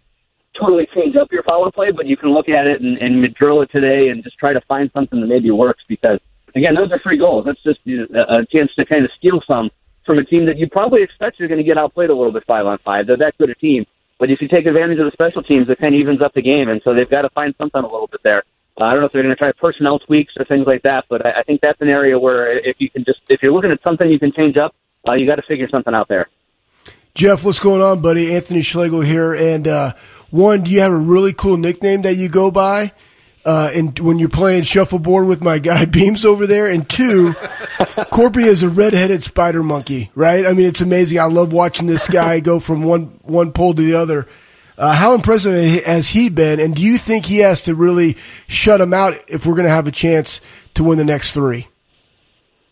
I wish I had a good nickname. This is Beam's fault. Beam should have given me a good nickname. If you can't give yourself one, so it really Exactly. falls Just deflect, else here. Jeff. Just like the Big Ten. Just deflect. Yeah, that's exactly what I'm going to do. Yeah, so I, I wish I had a better answer for the first question. Uh, the second one, I mean, how impressive has he been? It's been incredible. It's been, I mean, who knew? Uh, I hate to say who knew he had it in him uh, as far as Scorpy because of uh, the fact that you know everyone around the team knew he was a pretty good goalie, but to be where he has, you know, save percentage wise in the series and to make some of the ridiculous saves he made. Uh, the one in the the power play in the second period there where he kicks out the leg twice. Uh, I mean, he was just so yeah, unbelievable. and He was so calm in that moment too. Like, I mean, it, it, most goalies would be freaking out, like trying to throw everything they had in front of the puck, and he just kind of saw the play coming and was just like, "Oh, I'll just stick my leg out there and make the save." Uh, uh, he's been incredible, and you can't ask for anything more out of him. Uh, unfortunately, uh, they, they might need a little more out of him because, again, this is not a team that's probably going to score five or six goals in a game. Uh, but you, you know, you, you just stay the course with him and hope that he keeps playing the way he is, and, and he deserves it because he's a well-liked guy on that team. He's put in the time, he's put in his dues, and to see him having the success he's having, and to see the NHL recognize it, it's a really cool story, I would say. Jackets insider Jeff Svoboda joining us on the Bryant Heating and Cooling Systems fan guest hotline. If they are going to win tomorrow, Bodes, a high noon face off, if there's going to be one guy offensively to step up, who is it going to be? I mean, you had PLD yesterday. You had a, a nice little breakaway opportunity. You have Cam with the goal. Is it going to be one of the youngsters? Is it going to be Foudy or Tex that steps up? If, if you have one guy to pick who's going to shine brightest tomorrow and try to keep the Jackets in this, who's it going to be? I would say Oliver Bjorkstrand. Uh, he, he should have had a third goal there. Oh, yeah, obviously offside, but you know he he could have had a third goal there uh, in Game Four of the series. Uh, he was our leading goal scorer during the regular season. He just hasn't quite uh, found his game to the point that he needs to find it yet. He's not playing quite as well as he was at the end of the regular season. Uh, but I think he's their best goal scorer. He's their their best offensive player. He might be their best player, uh, as Torts has said a couple times with, down the stretch of the season. He was that good. Uh, so I, I think you know at the point he's at where he's he's not a young guy anymore. He's 24, 25 years old. You know, your your best players have to be your best players. He's their most skilled guy. I think he's a guy that you know maybe has to have a, a, a goal or two uh, at this point for them to win that game. Uh, and so that's the guy I would say. But they need more out of the veterans too. I mean, Foligno doesn't have a goal. Uh, Jenner doesn't have a goal. Nyquist doesn't have a goal. You know, both Seth and Zach don't have goals. Uh, you just somebody somewhere has got to find some more offense. But I think you got to start with those big guys, and whether it be like Bjorkstrand, like I said, or you know maybe those defensemen who you put a whole lot of your offense into. Uh, you know, you got to get more from from not just one person, but I think a group of people really, or else it's going to be a short series, unfortunately. You know, you mentioned uh, Foligno, and you know it's one thing offensively, but you know he's a guy that's a high effort, high energy guy, very smart hockey player, and that's why he has the C, Jeff. And it, to me, watching those goals and you know listening to Jody break them down, you know, was there something structurally there with Nick where you know trying to get back to match because it looked like he was the guy missing the match on both of those goals that gave them you know good looks really at the net, and you know Korpi did the best he could, especially on the first, getting at least a pad on it, but you know, is that is there something structurally there, or is that he just has to find a way to get get back and match up? Yeah, I think it's it's probably the latter, to be honest with you. And I, I think he's a guy uh, who who just wants to win so bad that maybe sometimes the effort puts him in. You know, he he overplays a certain situation or things like that. And especially, you know, that whole line, uh, you get in a situation where uh, three of your players who've been on the team the longest are put together on a line, and they end up minus two. Uh, that's certainly not how you draw it up, and it, and they've got to be better than that. And I, I know they're uh, certainly trying, but in a situation where you lose two to one and, and your your veteran line is out there for the two goals given up, uh, you know that's got to probably annoy Torts a lot today. I'd have to imagine. So uh, all, all three of them, I think, probably have to be better because there were definitely breakdowns on those situations. But you know, Nick's had a, had a tough playoff. He was in the box in, in overtime for the one Toronto goal. Uh, he just hasn't really been able to, to do a whole lot as far as offensively. I, I think he's maybe pressing a little bit uh, just because of how much he wants it. Because especially, you know, he knows he's only got so many more cracks at this this thing. Being a player who's you know in his 30s now, uh, and you forget uh, Nick. You know, he feels like he's you know still a relatively young guy, but this is his, you know, I think his like 12th or 11th NHL season. He's been at it for a while. Uh, and you know, especially coming back off the pandemic and everything, he's kind of put aside to being away from his family for this whole thing. Uh, you know, he's just got to be a little bit more in control and a little bit more kind of have his wits about him, uh, rather than trying to just do everything through effort. Because uh, you know, if you try to be everywhere, you're nowhere in some ways. And so, you know, that that's a line, and we'll see if they stay together. But uh, you know, that's a line that's that's got to be better. And it's something you keep saying. Well, you're down in a three-one series. Yeah, somehow, some way, you've got to find a way to be better. You know, Jeff, and, and quickly here before we let you go in our, our, last minute, you mentioned do they stay together? Do you think, you know, knowing John Tortorella, that this would be a situation where he might, you know, throw those lines in the blender and try to get something else going here for game five to try to mix it up a little bit? Yeah, I mean, he just hasn't got an offense the last two games. And so in, that, in those situations, Torts is pretty much the guy that's going to say, we're going to change it up and we're going to try something different. So, uh, personnel wise, I don't know what changes to the lineup. I think, you know, Stenlund might come out and someone else goes in, but you don't you don't have a whole lot of offensive firepower sitting there. So uh, it's probably going to be changed to the lines, changes within uh, the the guys they got out there, and you know you kind of uh, shake them up a little bit. Maybe promote a younger guy like Eric Robinson, whose legs you can take advantage of, or Foudy, who I thought had a better game four uh, after struggling a little bit there, especially in game three. Uh, you know, maybe try to get those young guys out there and see if their speed can do something. So yeah, I think that it'll probably be a different look uh, for game four, but what that will be remains to be seen. Jeff, we always appreciate the time, but enjoy, enjoy your birthday, and hopefully we're able to talk to you here down the line as the Jackets try to continue their push for a Stanley Cup. Have a good day, bud. We appreciate it. Thanks, Jeff. All right, thanks, guys.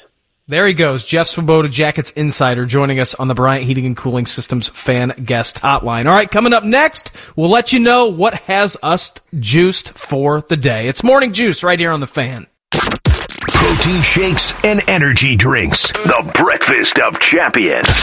This is Morning Juice with Beamer, Carpenter, and Schlegs. Back here on Morning Juice. We want to again thank Jeff Svoboda, Jackets Insider, for jumping on with us in the last segment to preview Game 5. Noon face-off tomorrow up in the bubble. Jackets down 3-1 in the series, trying to stave off elimination. But at this time every single day, we'll tell you what has us juiced. What's got you juiced? Sponsored by Atlas Butler Plumbing Services. Schlegs, I know that this is probably your favorite segment of the entire show, buddy. What's got you juiced today? you know, I, I, had something else, but I tell you what, with Randy Wade flying up to the Big Ten, you know, we got 40 hours on my imaginary countdown clock to the, the you know, the, the clock strikes midnight on uh, August 19th. So Randy Wade flying up to the Big Ten, trying to get some answers from Kevin Warren. And matter of fact, today I'm going to incorporate 40 hours because that's what's left. Just like we do for that team up north and push-ups and sit-ups, I'm going to include 40 reps of something in my entire workout today for Randy because we want answers. Attack and dominate, Randy. Woo! Oh, Follow that one up, Bob. Exactly. I have to sit here, Schlegs, and listen to you scream my name. anyway, with last year, I spent more money. Right? I'll go through. Of course, of course, Ric Flair. We'll, we'll start working that into the show. But you here's should, what's got man. me. Here's what's got me juice beam. Everybody's dream in this world is to be able to be with the girl that you would always wanted who probably may have been a couple years older than you, but you're in high school. She's probably in her twenties. And then your dream is to play whatever professional sport that you love. And then ultimately it's like, if I could maybe own one of those teams, that might be even better. And then one day, all of a sudden, you're in your mid 40s after you've been just blasted for your entire life after people you've lying about taking steroids. And I'm talking about Alex Rodriguez here, who right. I've never really liked all that much. But you know what? I've started to like him more after I don't have like watched him, him do. but I respect him. I, well, I do. I respect him now. He's willing to do whatever it takes to win, so that's fine. You know what, buddy? And whatever you got to do, that's all good. We'll deal with that. But the man now is the is the leader to buy the Mets. Him and his, I don't know, there's his girlfriend, I guess. I don't think they're married yet or even engaged, but they have it. They calling it the J Rod Group. You've I mean, so you've got J Lo, you've got A Rod, you've got the J Rod group going to buy the Mets. And so you want to talk about a guy that's winning in life, a dude that's hit a massive amount of home runs, a dude that is now with uh, Jennifer Lopez, who I love when they pull out the stuff from his rookie year, like early when he's with the Rangers or Seattle even, like, who's your dream date? He drops out Jennifer Lopez. Oh, fast forward 20 years. Now they're together. Oh, and we're going to pool our cash and get the Vitamin Water founder to throw in a little more behind us. And now we're going to go buy the Mets. Like, I don't know if you could ever have a better dream that becomes a reality beam growing up. So whatever English Premier League team you wanted to buy and whatever, uh, whatever singer, supermodel, whatever it is when you were 18 that you wanted to date and you could say, Hey, all of a sudden when you're in your mid forties, not that you would ever want to leave your lovely wife, but you could, those things could become a reality. Like, I don't know if it really gets any better than that, regardless of how you feel about A-Rod. That's thinking awesome. I mean, you know what Jimmy said in Blades of Glory. If you can dream it, you can do it. And A-Rod has had one hell of a career after his baseball career. I mean, talk about a guy also that likes to get juiced and what's got you juiced. He was one of it. Now he's going to apparently own the Mets. So it's fantastic for him. Fantastic for J-Lo. He's got a great life going on. What's got me juiced is the Justin Fields petition that we were talking about yesterday did break the quarter of a million signature mark. It's amazing. This team isn't going down without fighting. A lot of people in the conference are doing that. Schlegs, what you were talking about with Randy Wade flying from, you know, Orlando, Florida up to Chicago, Illinois to try and confront Kevin Warren face to face to get some answer about his kids. We got Justin Fields out here wanting to play a, play a game, play a season. This thing's over a quarter of a million signatures. It's fantastic to see. I love that Justin Fields, this is what it's talking about, man. Just being an absolute leader. We talked about this yesterday. Likely going to be a top five draft pick. There's no reason for him to play his final year. He's already got his money all sealed up, but this is what leaders do. And it's fantastic to see so many people getting behind that. Yeah, no doubt. And probably knowing Kevin Warren and what he's been doing lately, he's probably going to say, I can't meet with you till you've quarantined for 14 days. I mean, Poof, David Copperfield. That is quite amazing. All right, if you missed anything from this morning, we'll get you caught up with the re-rack coming up. Also, there's one way to save on your alcohol purchases. I'll explain that next. It's Morning Juice right here on the fan. Broadcasting from the Lindsay Honda Studios. Honda makes the cars, Lindsay makes the difference. Visit lindsayhonda.com. WBNS FM, HD1 Columbus.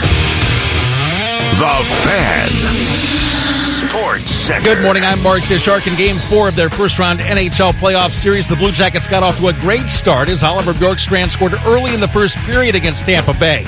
But the Lightning asked for a review, and sure enough, Alexander Texier was offsides before the goal, so it was taken off the board. That turned out to be very painful because Columbus lost by a goal, two to one.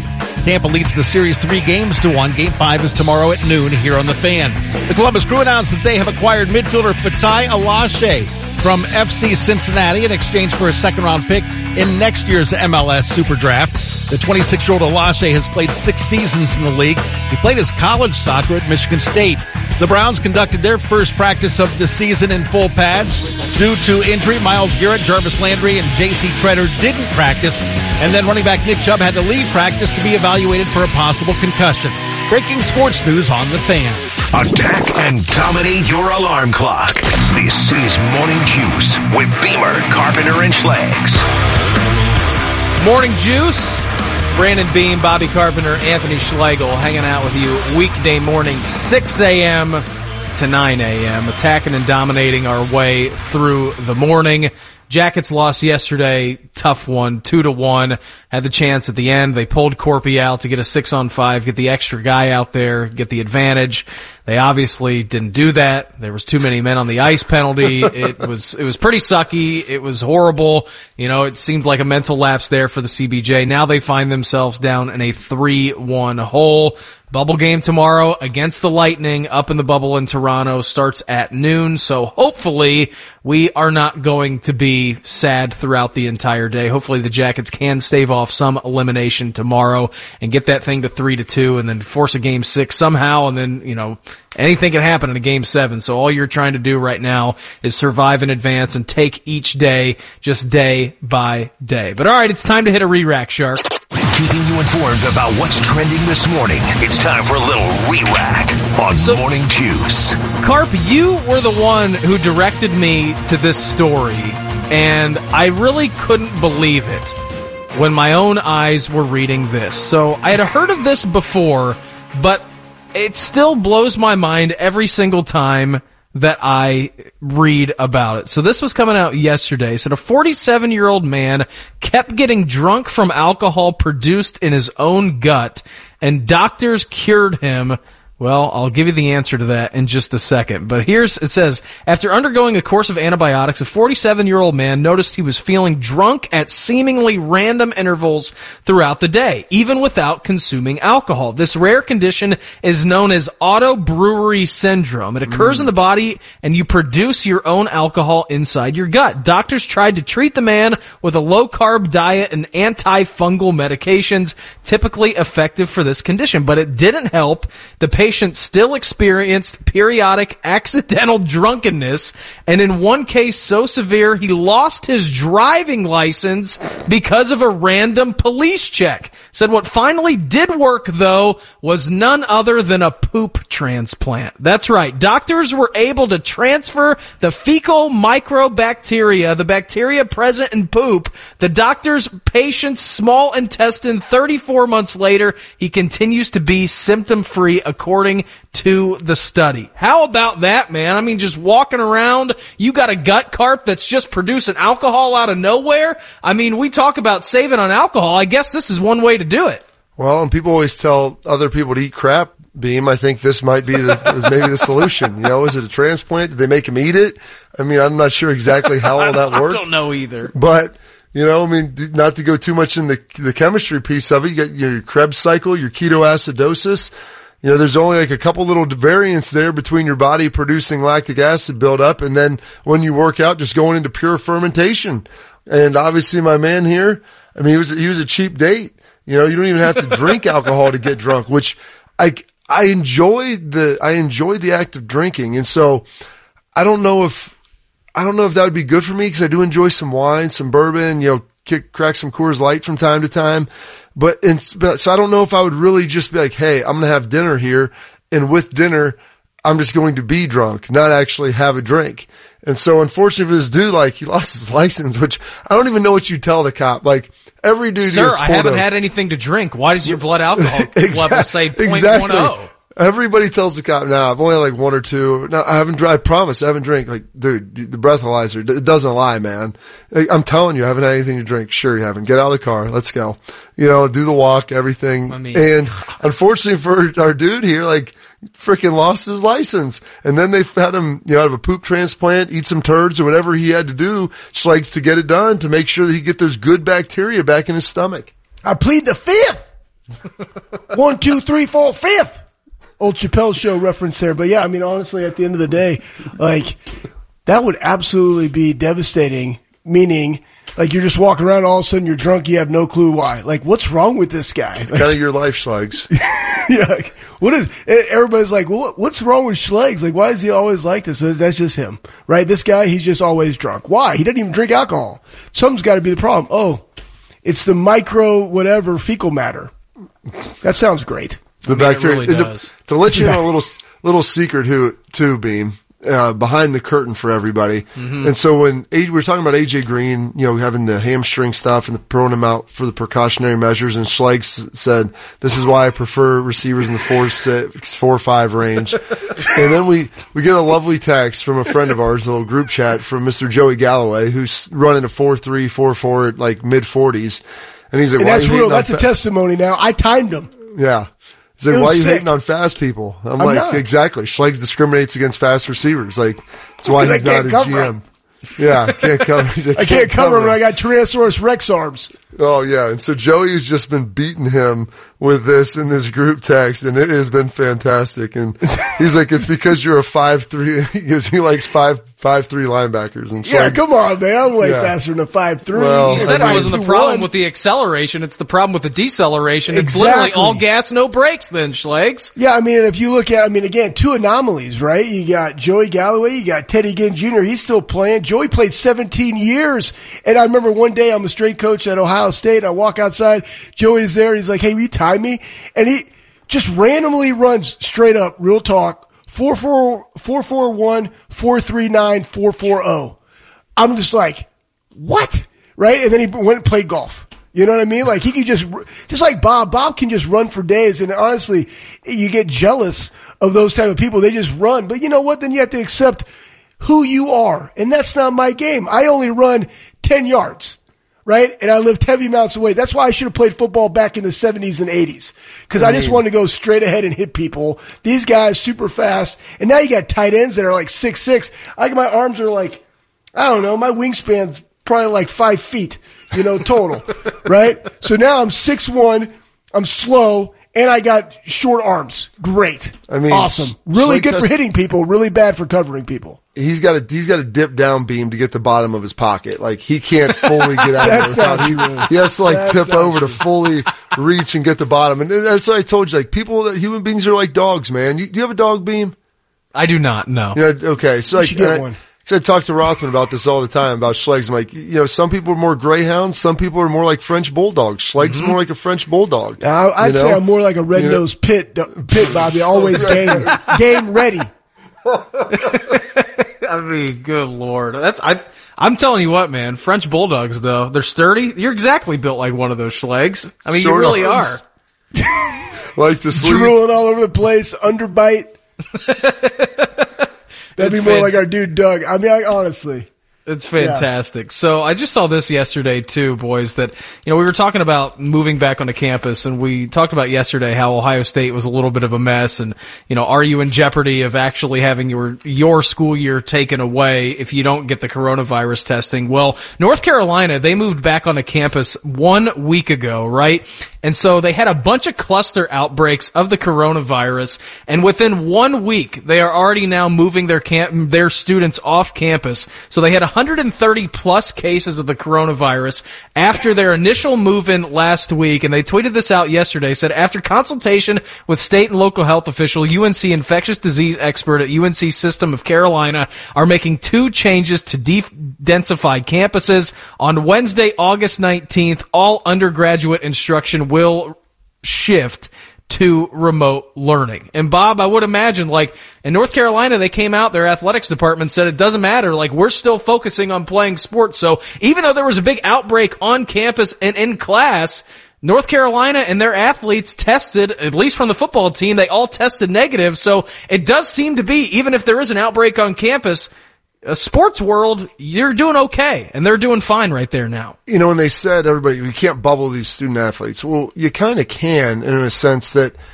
like, a lot of these classes, they have remote options like Ohio State d- due to the professors and like the students have the ability to sign up for, you know, in-person classes, hybrid models or full online. And like, Schlegs has been telling people classes have been online since he was in school and to online meant him like they posted notes online. So he didn't, he would just not go. But like these are actually full virtual classes. And so what did we see when all the student ath- the football players started coming back on campus? There was some spikes because people were coming around from everywhere and that was with a hundred players. Now you got thousands pouring in. So there's going to be a spike initially. What does it look like two and three weeks from now? Is the school able to get it under control? And does it affect the football and student athlete population? Like, and if they can find a way to separate that, which it looks like they've been doing a good job, we'll see that, how that plays out over the next couple weeks. But I'm, I'm curious to see because Ohio State's going through that right now. And so everybody's going to have their own issues with it.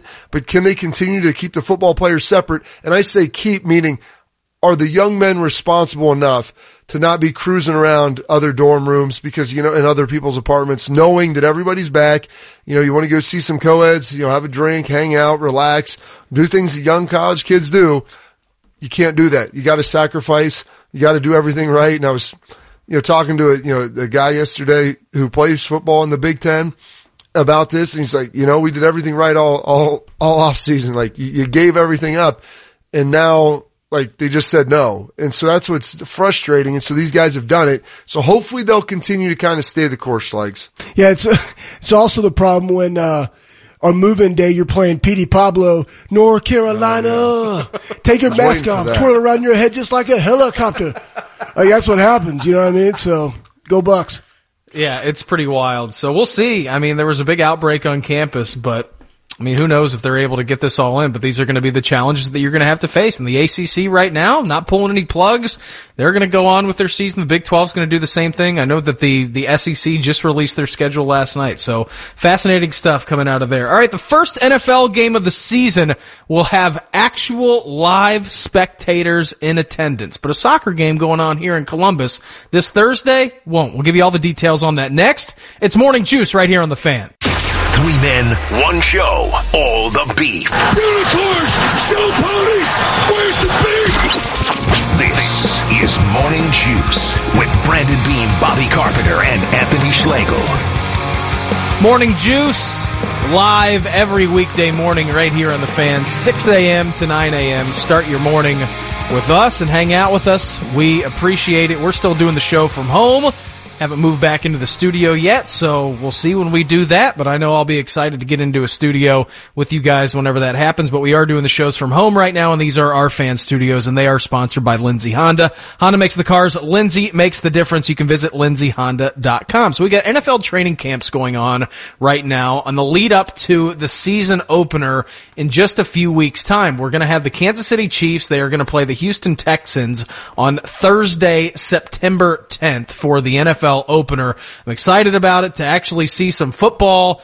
And I know with, you know, us have not having any football this year in Columbus, it seems, with the Big Ten canceling the season, it's going to be depressing, but at least we're going to have something as far as it goes for the National Football League. And I saw this yesterday. This was a tweet from Adam Schefter that said that the Kansas City Chiefs are planning to have actual spectators in the stands starting Thursday, September 10th. They're going to have a 22% attendance there, which evens out to about 16,000 fans who are going to be allowed in Kansas City for that first game. And I would imagine, Bob, like, that's going to be a pretty big competitive advantage, even though it's only 16,000 fans. I mean, I know that's a low level college, I mean, super high level high school game, but still, I would, I, I would imagine, seriously though, like, you're talking about at least some fans being in the stands for you compared to some of the states who aren't going to have any. At least some is better than none, and that's got to be a pretty big advantage. Well, I think it's some is always better than none, usually. Uh, but I would say this, Beam. Do you ever play JV football? I know you're a great player, so you. I did. I did play. I played JV football. Yes, sir. I did. Okay. Saturday mornings at nine o'clock. We had the So, prime time exactly slot. Saturday mornings at nine o'clock. So, um, you know how like Centerville, it's got a massive stadium, great history, decade of dominance. I mean, there's so many things to go back there with. Uh, you Oh, know, pride, baby. exactly. damn Coach, right. Coach Ullery, and then um, oh goodness, who was before that? Bob Sonny banquet. Coach Greg, exactly, and that's what. So it's AJ had been schooled on that many times. So I've been to the stadium. You know, it's it's a very nice Division One stadium in the state of Ohio. But here's the thing: when you roll up, it's really just JV football, which I played my freshman year. It's, it's a friends and family affair, and so when you have five, like probably 300 people in a stadium that might hold like 5,000 seems pretty paltry. 16,000 in a stadium that holds 80 is going to feel like a JV game. Like it is going to be an echo chamber. And Schleg's that week, we played in, uh, like Jersey scrimmages at Ohio State in the spring and fall where you'd go over there and they'd battle. We had a point system, obviously, to see who could wear the red jerseys, whether it's offense or defense, and family would come. Like it was, it wasn't an open practice, but it was open to family. And you'd get in there like, and you have 400, 500 people inside the shoe. I mean, it literally felt like there was like two people in there. It would echo around. There was nothing going on. And so, I mean, you'll, when the fan, when you drive up, like, and the other thing is too, how they going to handle tailgating because Yeah. like the crew, they announced no fans in the game. And then they also said the parking lots are going to be closed because you know what? It's like, hey, might as well go there, have some drinks outside. I know I can't get in, which, you know, that's not all, a lot different than some Ohio State games, big ones. People go down there. You go down for the party. We're an event based economy. People are looking for a Sometimes reason. people don't even watch the game, Bob. Exactly. They're just going down. I need a reason to have a beer in my hand at nine o'clock in the morning and be eating just unhealthy food, but I justify to saying, Hey, I'm at a tailgate. I'm having an awesome time.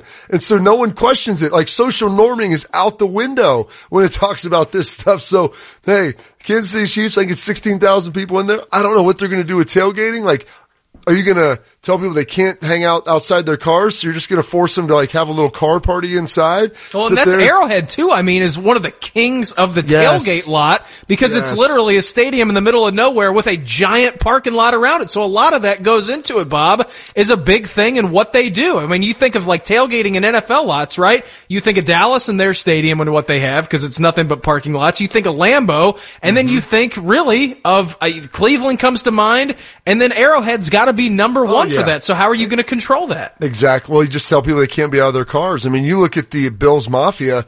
I mean, you want to talk about some great table dives, like diving into fires. I don't even know some of the craziness that you see out there. So that's the stuff you see in some of these awesome middle American markets where you have tons of space and the people like, this is their, this is the, their Super Bowl. And now that everybody's been cooped up, you're going to tell me that I can go there and hang out with like a group of people that we all have a vested interest that I may or may not know, but it doesn't matter because they're willing to crack a beer with me at nine o'clock and talk about winning a Super Bowl and how we have Pat Mahomes for the next decade and we're going to win like 30 more. Like this is going to be the greatest thing ever, Schlegs. You know, it's going to be awesome. And, you know, the other thing, it's not crazy because I'm happy somebody's actually, you know, dropping their sack and attacking and saying, you know, we're going to bring fans in. You know, I mean, be the first mover. And they're already doing the whole tailgating thing at drive-in movie, movies and in concerts, right? Like you can drive in and, and set up your little tailgate and you stay in that confined area. So they're already kind of doing those things. The thing automatically when I read this,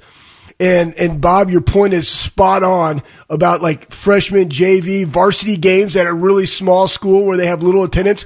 They're going to be able to hear their dads or the fans from the stands, right? Could you imagine? Like my dad, I remember Oh, 100. percent He would always whistle.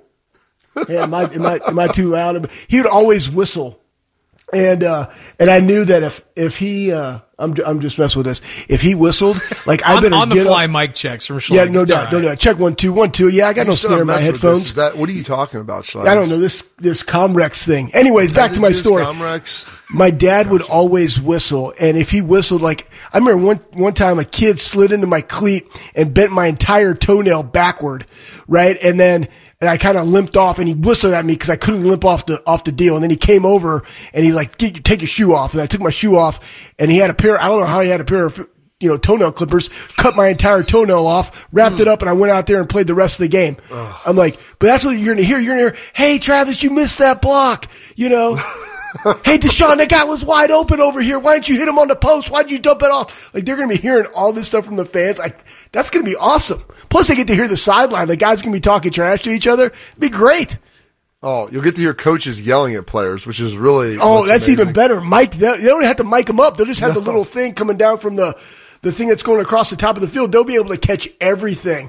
Would you guys would you guys pay a premium to hear NFL players mic'd up during games? And listen, I know that you guys obviously played in the league and you know what's being said, but from a fan perspective, would that be something you would be interested in if the NFL laid out a package, Bob, that said like, all right, you know, an extra hundred dollars or whatever to your Sunday ticket, where you're we're gonna mic five or six players up and you are gonna get just unadulterated microphone commentary. Would that be something that you would pay for?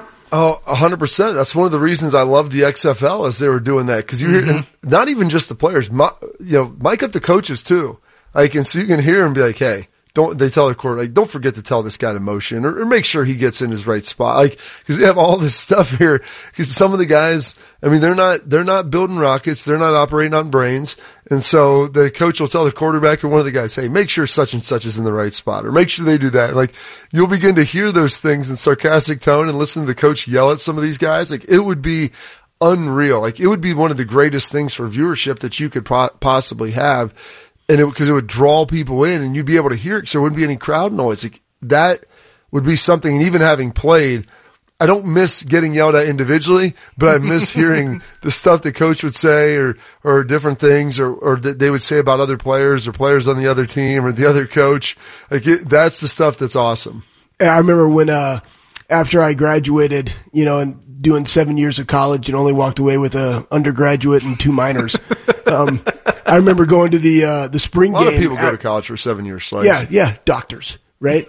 Um, I remember going back to the spring game and uh, and on the headset, right, and just listening to the coaches, you know, talk. And, and James was now the middle linebacker, and and I'm just listening because I was, you know, we were there, we were training for the combine, getting ready for the draft, et cetera, et cetera. And I just remember listening to all the things that they were saying on the headset about the dudes. And I, I just asked, I was like, did you guys say this stuff about me? And they're like, oh, way worse. and I was like, come on, man. Oh no, they just motioned out. Schlegg's gonna be on the tight end one on one. Yeah, yeah, yeah. Hold Check on, this. hold on. Just hold on tight. Hopefully they don't see him. Hopefully it's fine. Here comes a touchdown from the tight end spot. Let's play or let's pray for Schlegs. All right. Speaking of linebackers, Browns linebacker Mac Wilson, he tried to rip his own teammate's head off yesterday in practice. Details next. It's morning juice right here on the fan. Three dudes who appreciate a hearty breakfast. What's better than this? Guys being dudes. Now back to Morning Juice on the fan. Back here on Morning Juice, Brandon Beam, Bobby Carpenter, Anthony Schlegel. If you would like to follow along with the nonsense on Twitter, you can do that at Morning Juice 971 is where we live. I was just thinking back on the last segment. I think it would be an incredible development by the NFL if they were to do that, right? I mean, if you mic up five or six guys, I can't tell you how, I, like, I have no clue how much money they're losing this year's with, you know, their gate prices and everything and concessions and only being 22% full for Arrowhead Stadium. That would be a quick way to get money back. I feel like if you were able to do that, if the players were, were up for it, actually wearing mics, and if the NFL could sell that, I would imagine more people than not Schlegs would be interested in having that. Yeah, honestly, um, completely agree with you. I mean, just think about, I mean, we just got off of summer baseball, right? Think about how many times parents coach their kids while they're playing. You know what I'm saying? It's like, hey, accelerate through the catcher. You know what I mean? Hey, get your hands up, right? Accelerate through the catch. You know, you know, That's what these, you're these are, going these are cues, right? These are cues like, hey man, grid tempo, get, get your tempo going. You know, work on this, work on that. Like, can you just imagine if like the coaches are mic'd up, they're basically coaching the players and they're in the box, right? And so they're coaching the coach through the mic to talk to the other, to the, to the player. And if we get to hear all this and then when they mess up, just like you turn to your wife, you're like, I can't, I can't watch it. I can't watch it. You know what I'm saying? And it's not a bad thing. It's just we want them to succeed so much, but we all have had that banter with our significant other when we're watching our kids play sports, right? Whether it's synchronized swimming or, or baseball or football or about, it doesn't matter. We all have those conversations, but to listen to the coach's perspective and then oh. say, Hey man, what a slap, right? Like that, that was poor effort. Get that guy off the oh. field. And right? That's what it's the- all about, man. And they get that reality because that's what, I mean, what we're doing right now on the radio, we're just, ha- it's just three dudes talking shop, having fun, right? That's what we do. But that's, that's ball, right? And we remember those memories. And, and I think it'd be great insight for all the fans listening. It'd be really engaging as opposed to listening to some of the commentators that we've seen that are doing Zooms, not even in the stadiums doing commentary on, on teams. Let's just let the coaches do it. Well, and what's great about that too is, I mean, because here's the thing: like sometimes uh, coaches they'll- would throw out a call, and I remember you come to the side of the timeout, you're talking, and players are lobbying for this, they're lobbying for that, and they're like, the coach will literally make you say, "All right, well, we're going to run this. We've messed it up five times this week. Do you think we can get it right now?" Like this is for the game, and so you're like, all right, we got it, coach. We got it. Like, everybody's yeah. And if they do this, make sure we do the like make the adjustment. You're like, all right.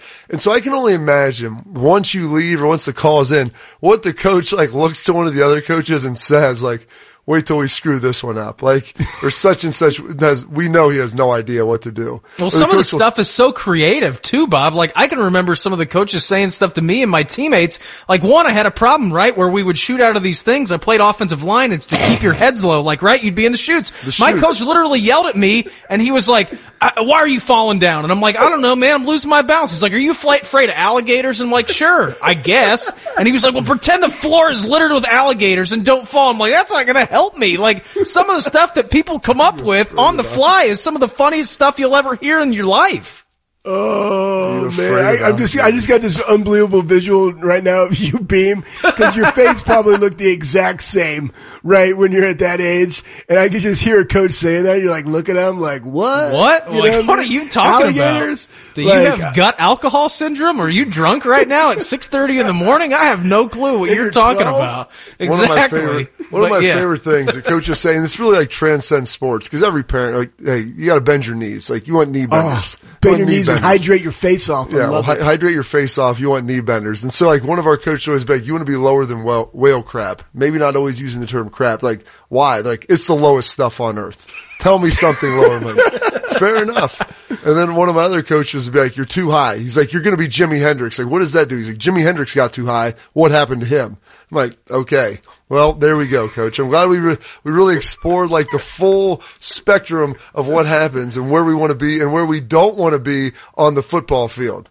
Somewhere in between Jimi Hendrix and whale crap. That's where you need to live, Bob. That's exactly what you need to do. So the first pads, first pads came on in the NFL yesterday, and Nick Chubb walked off the field in Berea yesterday with uh, he's being evaluated for a concussion, and the hit came by linebacker Mac Wilson and Carp. I mean, I'm sure that you can attest to this, right? You guys are in, you know, your your shells and you're doing stuff and you're walk through and in your helmets, but as soon as those pads come on, it's a whole different animal. So I was reading a little bit of a write up. It said the incident occurred midway through the rain soaked practice when Chubb caught a pass in the left flat from Baker Mayfield and started up the sideline and Wilson closed in and hit Chubb high in the neck and shoulder area. Both players went to the ground. Tackling to the ground wasn't a part of the protocol in the first day in pads and Wilson was swiftly reprimanded by new coach Kevin Stefanski. I guess he had Njoku out there, a bunch of linemen come. There was some pushing and shoving, but I'm sure that you guys can attest to this. The first day in pads, even though you're not technically supposed to be hitting,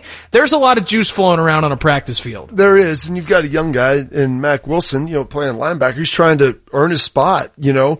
Schobert's gone. Like they're trying to de- develop an identity on a young defense, especially at the linebacker level. It's a very young position group, and so you're going out there hitting a guy who's a Pro Bowl player, potentially an All Pro this year, Nick Chubb. And like it's the fine line of getting ready, and you have to see the hit too. Like, was it a cheap shot? Did you hit him when he wasn't looking? Was he squared up at you? And the other piece is too, Nick Chubb got knocked down, probably got hit in the head because he, he wasn't expecting to get hit because that's not what the tempo of the drill is. So you have to make sure you outline it for everything and everybody and, and what exactly we're doing. And, you know, in practice with your teammates and understanding like we want to be competitive. We want to make each other better but we're going to be a lot better with Nick Chubb on the roster and active every week than if one of you guys hits him and gives him a concussion and he can't play. And my dad played for the, the late great Bum Phillips and he used to hammer this into us at practice all the time. And Wade, his, his son, coached me in Dallas, and my dad said Bum used to read off the entire schedule to start the tra- training camp. And he coached for the Houston Oilers. Like nowhere on there does it say the Houston Oilers play the Houston Oilers. Hmm. He's like, so let's try to keep all our guys upright and healthy. All right, man. And he's like, so that was like their send off. And then you juxtapose that with when I'm in college and we're doing individual drills to get warmed up. AJ and I would always pair up and then we would make Schlegs go with like James or Marcus Freeman, one of the young dudes, because AJ and I would practice hard against each other, but Schlegs would always want to headbutt the heck out of everyone and give you short like arms. That's a- massive that's a brain shocker. trauma. Oh yeah, and the, Marcus used to get so mad, and then he started pawning him off on James, and he's like, "Why are you guys making me go with Schlegs every day?" Because Captain Rockskull over there used to just try to smoke him and make him full concussed before the start of practice. Yeah, man, all gas, no brakes. I want to work on my craft. Like, listen, when you got Tyrannosaurus Rex arms, you got to strike with your face first, right, to create se- separation, so I can lock you out and get off. Just make But sure you bow your neck. Yeah, well, I mean, I mean, and that's the other thing too. Like, I remember looking back at some photos back in the day, uh, in the late '90s when I played. Like, my shoulder pads were enormous, and I it was like, who could have the largest neck roll of all time? You know what I mean? Like that's what you wanted. But back to back to Mac Wilson. First off, he's number 51. So this is the type of temperament that I expect out of somebody rocking 51 and Dick Butkus. Two, we don't see. I like that Bobby chose to go with Nick Chubb, but we don't also know what happened prior to this, right? Did Nick Chubb come through the line and Mac Wilson gave him a tap off and then got his face melted off because, like Fick would have said, why didn't you hit that guy? Like, you know, the offense had this, oh yeah, great run. Yeah, that'd have been a touchdown. That'd have been 10 yards first down. Like, no, I would have made the play in the backfield. Like, what are we talking about? You know what? Next time I'm going to smoke him. And then guess what? He runs this one, got smoked. But again, you go back to the training. Is his cylinder strong enough right now? Did he hydrate his face off? And he's only in concussion protocols. So probably he didn't have a concussion. He'll be back. Hakuna Matata. Go Browns. Boom, go Browns. The unfortunate part of training camp reared its ugly head yesterday across most camps in the NFL. We'll give you details on that next. It's Morning Juice right here on the fan. Rising, grinding, and hitting the fairway by 9.30? Hang on, did Bieber write this? Now back to Morning Juice on the Fan. Morning Juice here on a Tuesday morning. You can join us every single weekday, 6 a.m. to 9 a.m. Brandon Beam, Bobby Carpenter, and Anthony Schlegel hanging out with you every single morning right here on 97.1 The Fan. And we were just talking about NFL training camps getting going. You got Nick, Nick Chubb, who is in concussion protocol now, and he's being evaluated for that. And all this different stuff happening. You had AJ Green yesterday who was pulled out of practice early for precautionary reasons with his hamstring. And so this is a nasty part of training camp, Bob, especially in a year unlike we've seen, right? You have no OTAs. You don't have all these different off-season activities that you're doing. We're in the, year of 2020, COVID year, and you're trying to keep your body as healthy as possible. But I mean, you got injuries racking up all over training camp, and I saw this from yesterday. It's pretty unfortunate that Gerald McCoy he's going to be out for his entire season. He ruptured his quad, Cowboys defensive tackle, but I wouldn't be surprised if, if this is going to be a training camp, Bob, across all 32 teams in the NFL that is going to be heavily impacted by injuries, just the way that the offseason was kind of assembled. No, and that's, you hit on that beam and the ability, and Schlegs will be able to touch on this here, is the ability to, to ooze back in and, and how much did these guys do on their own? Like, I loved being on my own because I was going to train the same way on my own as I did with the team. I could do it at my house or I could do it you know, in whatever city I wanted to. And so you've seen some of these soft tissue injuries creep up and, you know, Gerald McCoy blowing a quad tendon. I mean, that's, that's tough stuff. But then as we touched on earlier with the Nick Chubb situation, like that's why, you know, part of it is too, knowing how to practice with your teammates and don't putting, don't put them in bad situations where something bad could happen. So this is one of the unfortunate things. You got a big time signing there for the Dallas Cowboys that looked like it was going to be, you know, a big piece of one of their elite of, of an elite team on a really solid defensive line. Um, and then you see this happen. And so it's, it's really sad, but Schlegs, you know, talk about like the ability of what it takes to kind of get these guys ready to play and then why that time is always necessary. Yeah. I mean, for, for a strength conditioning coach, right? So you look at this offseason, Bob, Bobby is is an anomaly, right? Joey Galloway anomaly. Like they they can work it on their own. They can push themselves. I myself, like I knew my deficiencies, which was running. So I like training with Bob because he wants to go run 32 110s. I hate that, but at least I have company when I go do it. And then you look at kind of, you know, then you look at kind of like this year, right? A, great example is you got a guy like Nate Ebner who's with the Giants. You got Corey Linsley who's with the Packers. You got John Simon. They're all working out on their own, but they're working out together. But they also are are vets and they know exactly kind of what their body needs, right? And then the problem is you get other guys that don't and they're always trying to search for the latest and greatest. And now I'm putting my professional career in the hands of people that are kind of this glorified Instagram guru and they don't know your weaknesses. Just like at Ohio State, we had power plates. We could tell if a kid was, was off from his right leg to his left leg right? Or his explosive power or different things that he needed to work on. And we can then prescribe different protocols to, to adhere to those weaknesses in his body. And also we had the things to allow them to recover. Float tanks, no, a uh, NovoTHOR bed, Normatec boots, like all these other things to help them recover. Well, when you're on your own, that also requires a lot of discipline. And the guys that I mentioned, very disciplined pros that understood their craft and understood their bodies. That is not the majority of the makeup of those that play in the NFL. Though, just think about like now, when you leave the NFL and go work out, you still like to be told what to do. And when you've taken that away from guys, even though strength coaches are sitting them out the blueprints of what they should do, they still have to be oozed in to it mm-hmm. because mm. you're Ooze. only going to be able to go as, as hard as you possibly can by your weakest link, right? It, and go ahead, Bob. Well, and I mean, Beam, I know you've played golf with my, our friend Anthony Rothman, you know, Rothman's got a bad back. He's got bad knee, bad shoulder. I've taught, I prescribed him these workouts. though. He is a grinder, but I prescribed to him these things he can do to make it better on a daily basis and then some warm ups and activities to do beforehand. Does he do it? No. Does he complain about his back hurting later? Yes. And I'm like, I'm done. I tell my kids this, my wife, I'm done with the complaining. If you're not going to do what you're supposed to do, you're not allowed to complain anymore. I know that things hurt. I know that this stinks. But if you do the stuff you're supposed to do, you'll be fine. But nobody wants to do it. I'm like, there's 20 minutes a day. Like, I'm like, don't tell me your back hurts when you don't want to do this stuff or when you don't stretch beforehand and now you can't walk. Like, do what you're supposed to do, but most of these guys don't want to do it. And most people don't want to do it, except for these guys. The difference between them and normal humans is they're getting compensated really, really well to be able to do something that they're really good at, but you got to take care of your body to make sure it'll eventually take care of you. Yeah, and it's a big thing, right? As we are, as we're discovering, as you're heading into a new NFL season, as we're going to get some college football, like it's going to be different this year. So, did you put in the work to be able to to make it through a full you know, season of NFL caliber football. So I'm sure it's not going to be the last big injury we see. We know this is a part of the process every single year where you're going to have guys of importance go down. So it'll be fascinating to watch. You got more camps going on in the NFL today, full pads. I would imagine tomorrow is when really the pads are going to start cracking and full hitting is going to go on. So it'll be fascinating to watch, boys, but I'm excited to do it again tomorrow at 6 a.m. What do you say we do that? Oh, they brought us back? I think they did. I think they did bring us back for a little Wednesday show. Let's Perfect. do that, man. Every time I go out, you know I got a show out. Juicy J.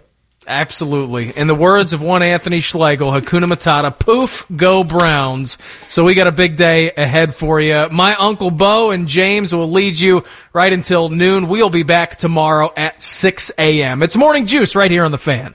Every fan knows the right player in the right position can be a game changer. Put LifeLock between your identity and identity thieves to monitor and alert you to threats you could miss. Plus, with a U.S.-based restoration specialist on your team, you won't have to face drained accounts, fraudulent loans, or other losses from identity theft alone. All backed by the LifeLock Million Dollar Protection Package. Change the game on identity theft. Save up to 25% your first year at LifeLock.com slash aware.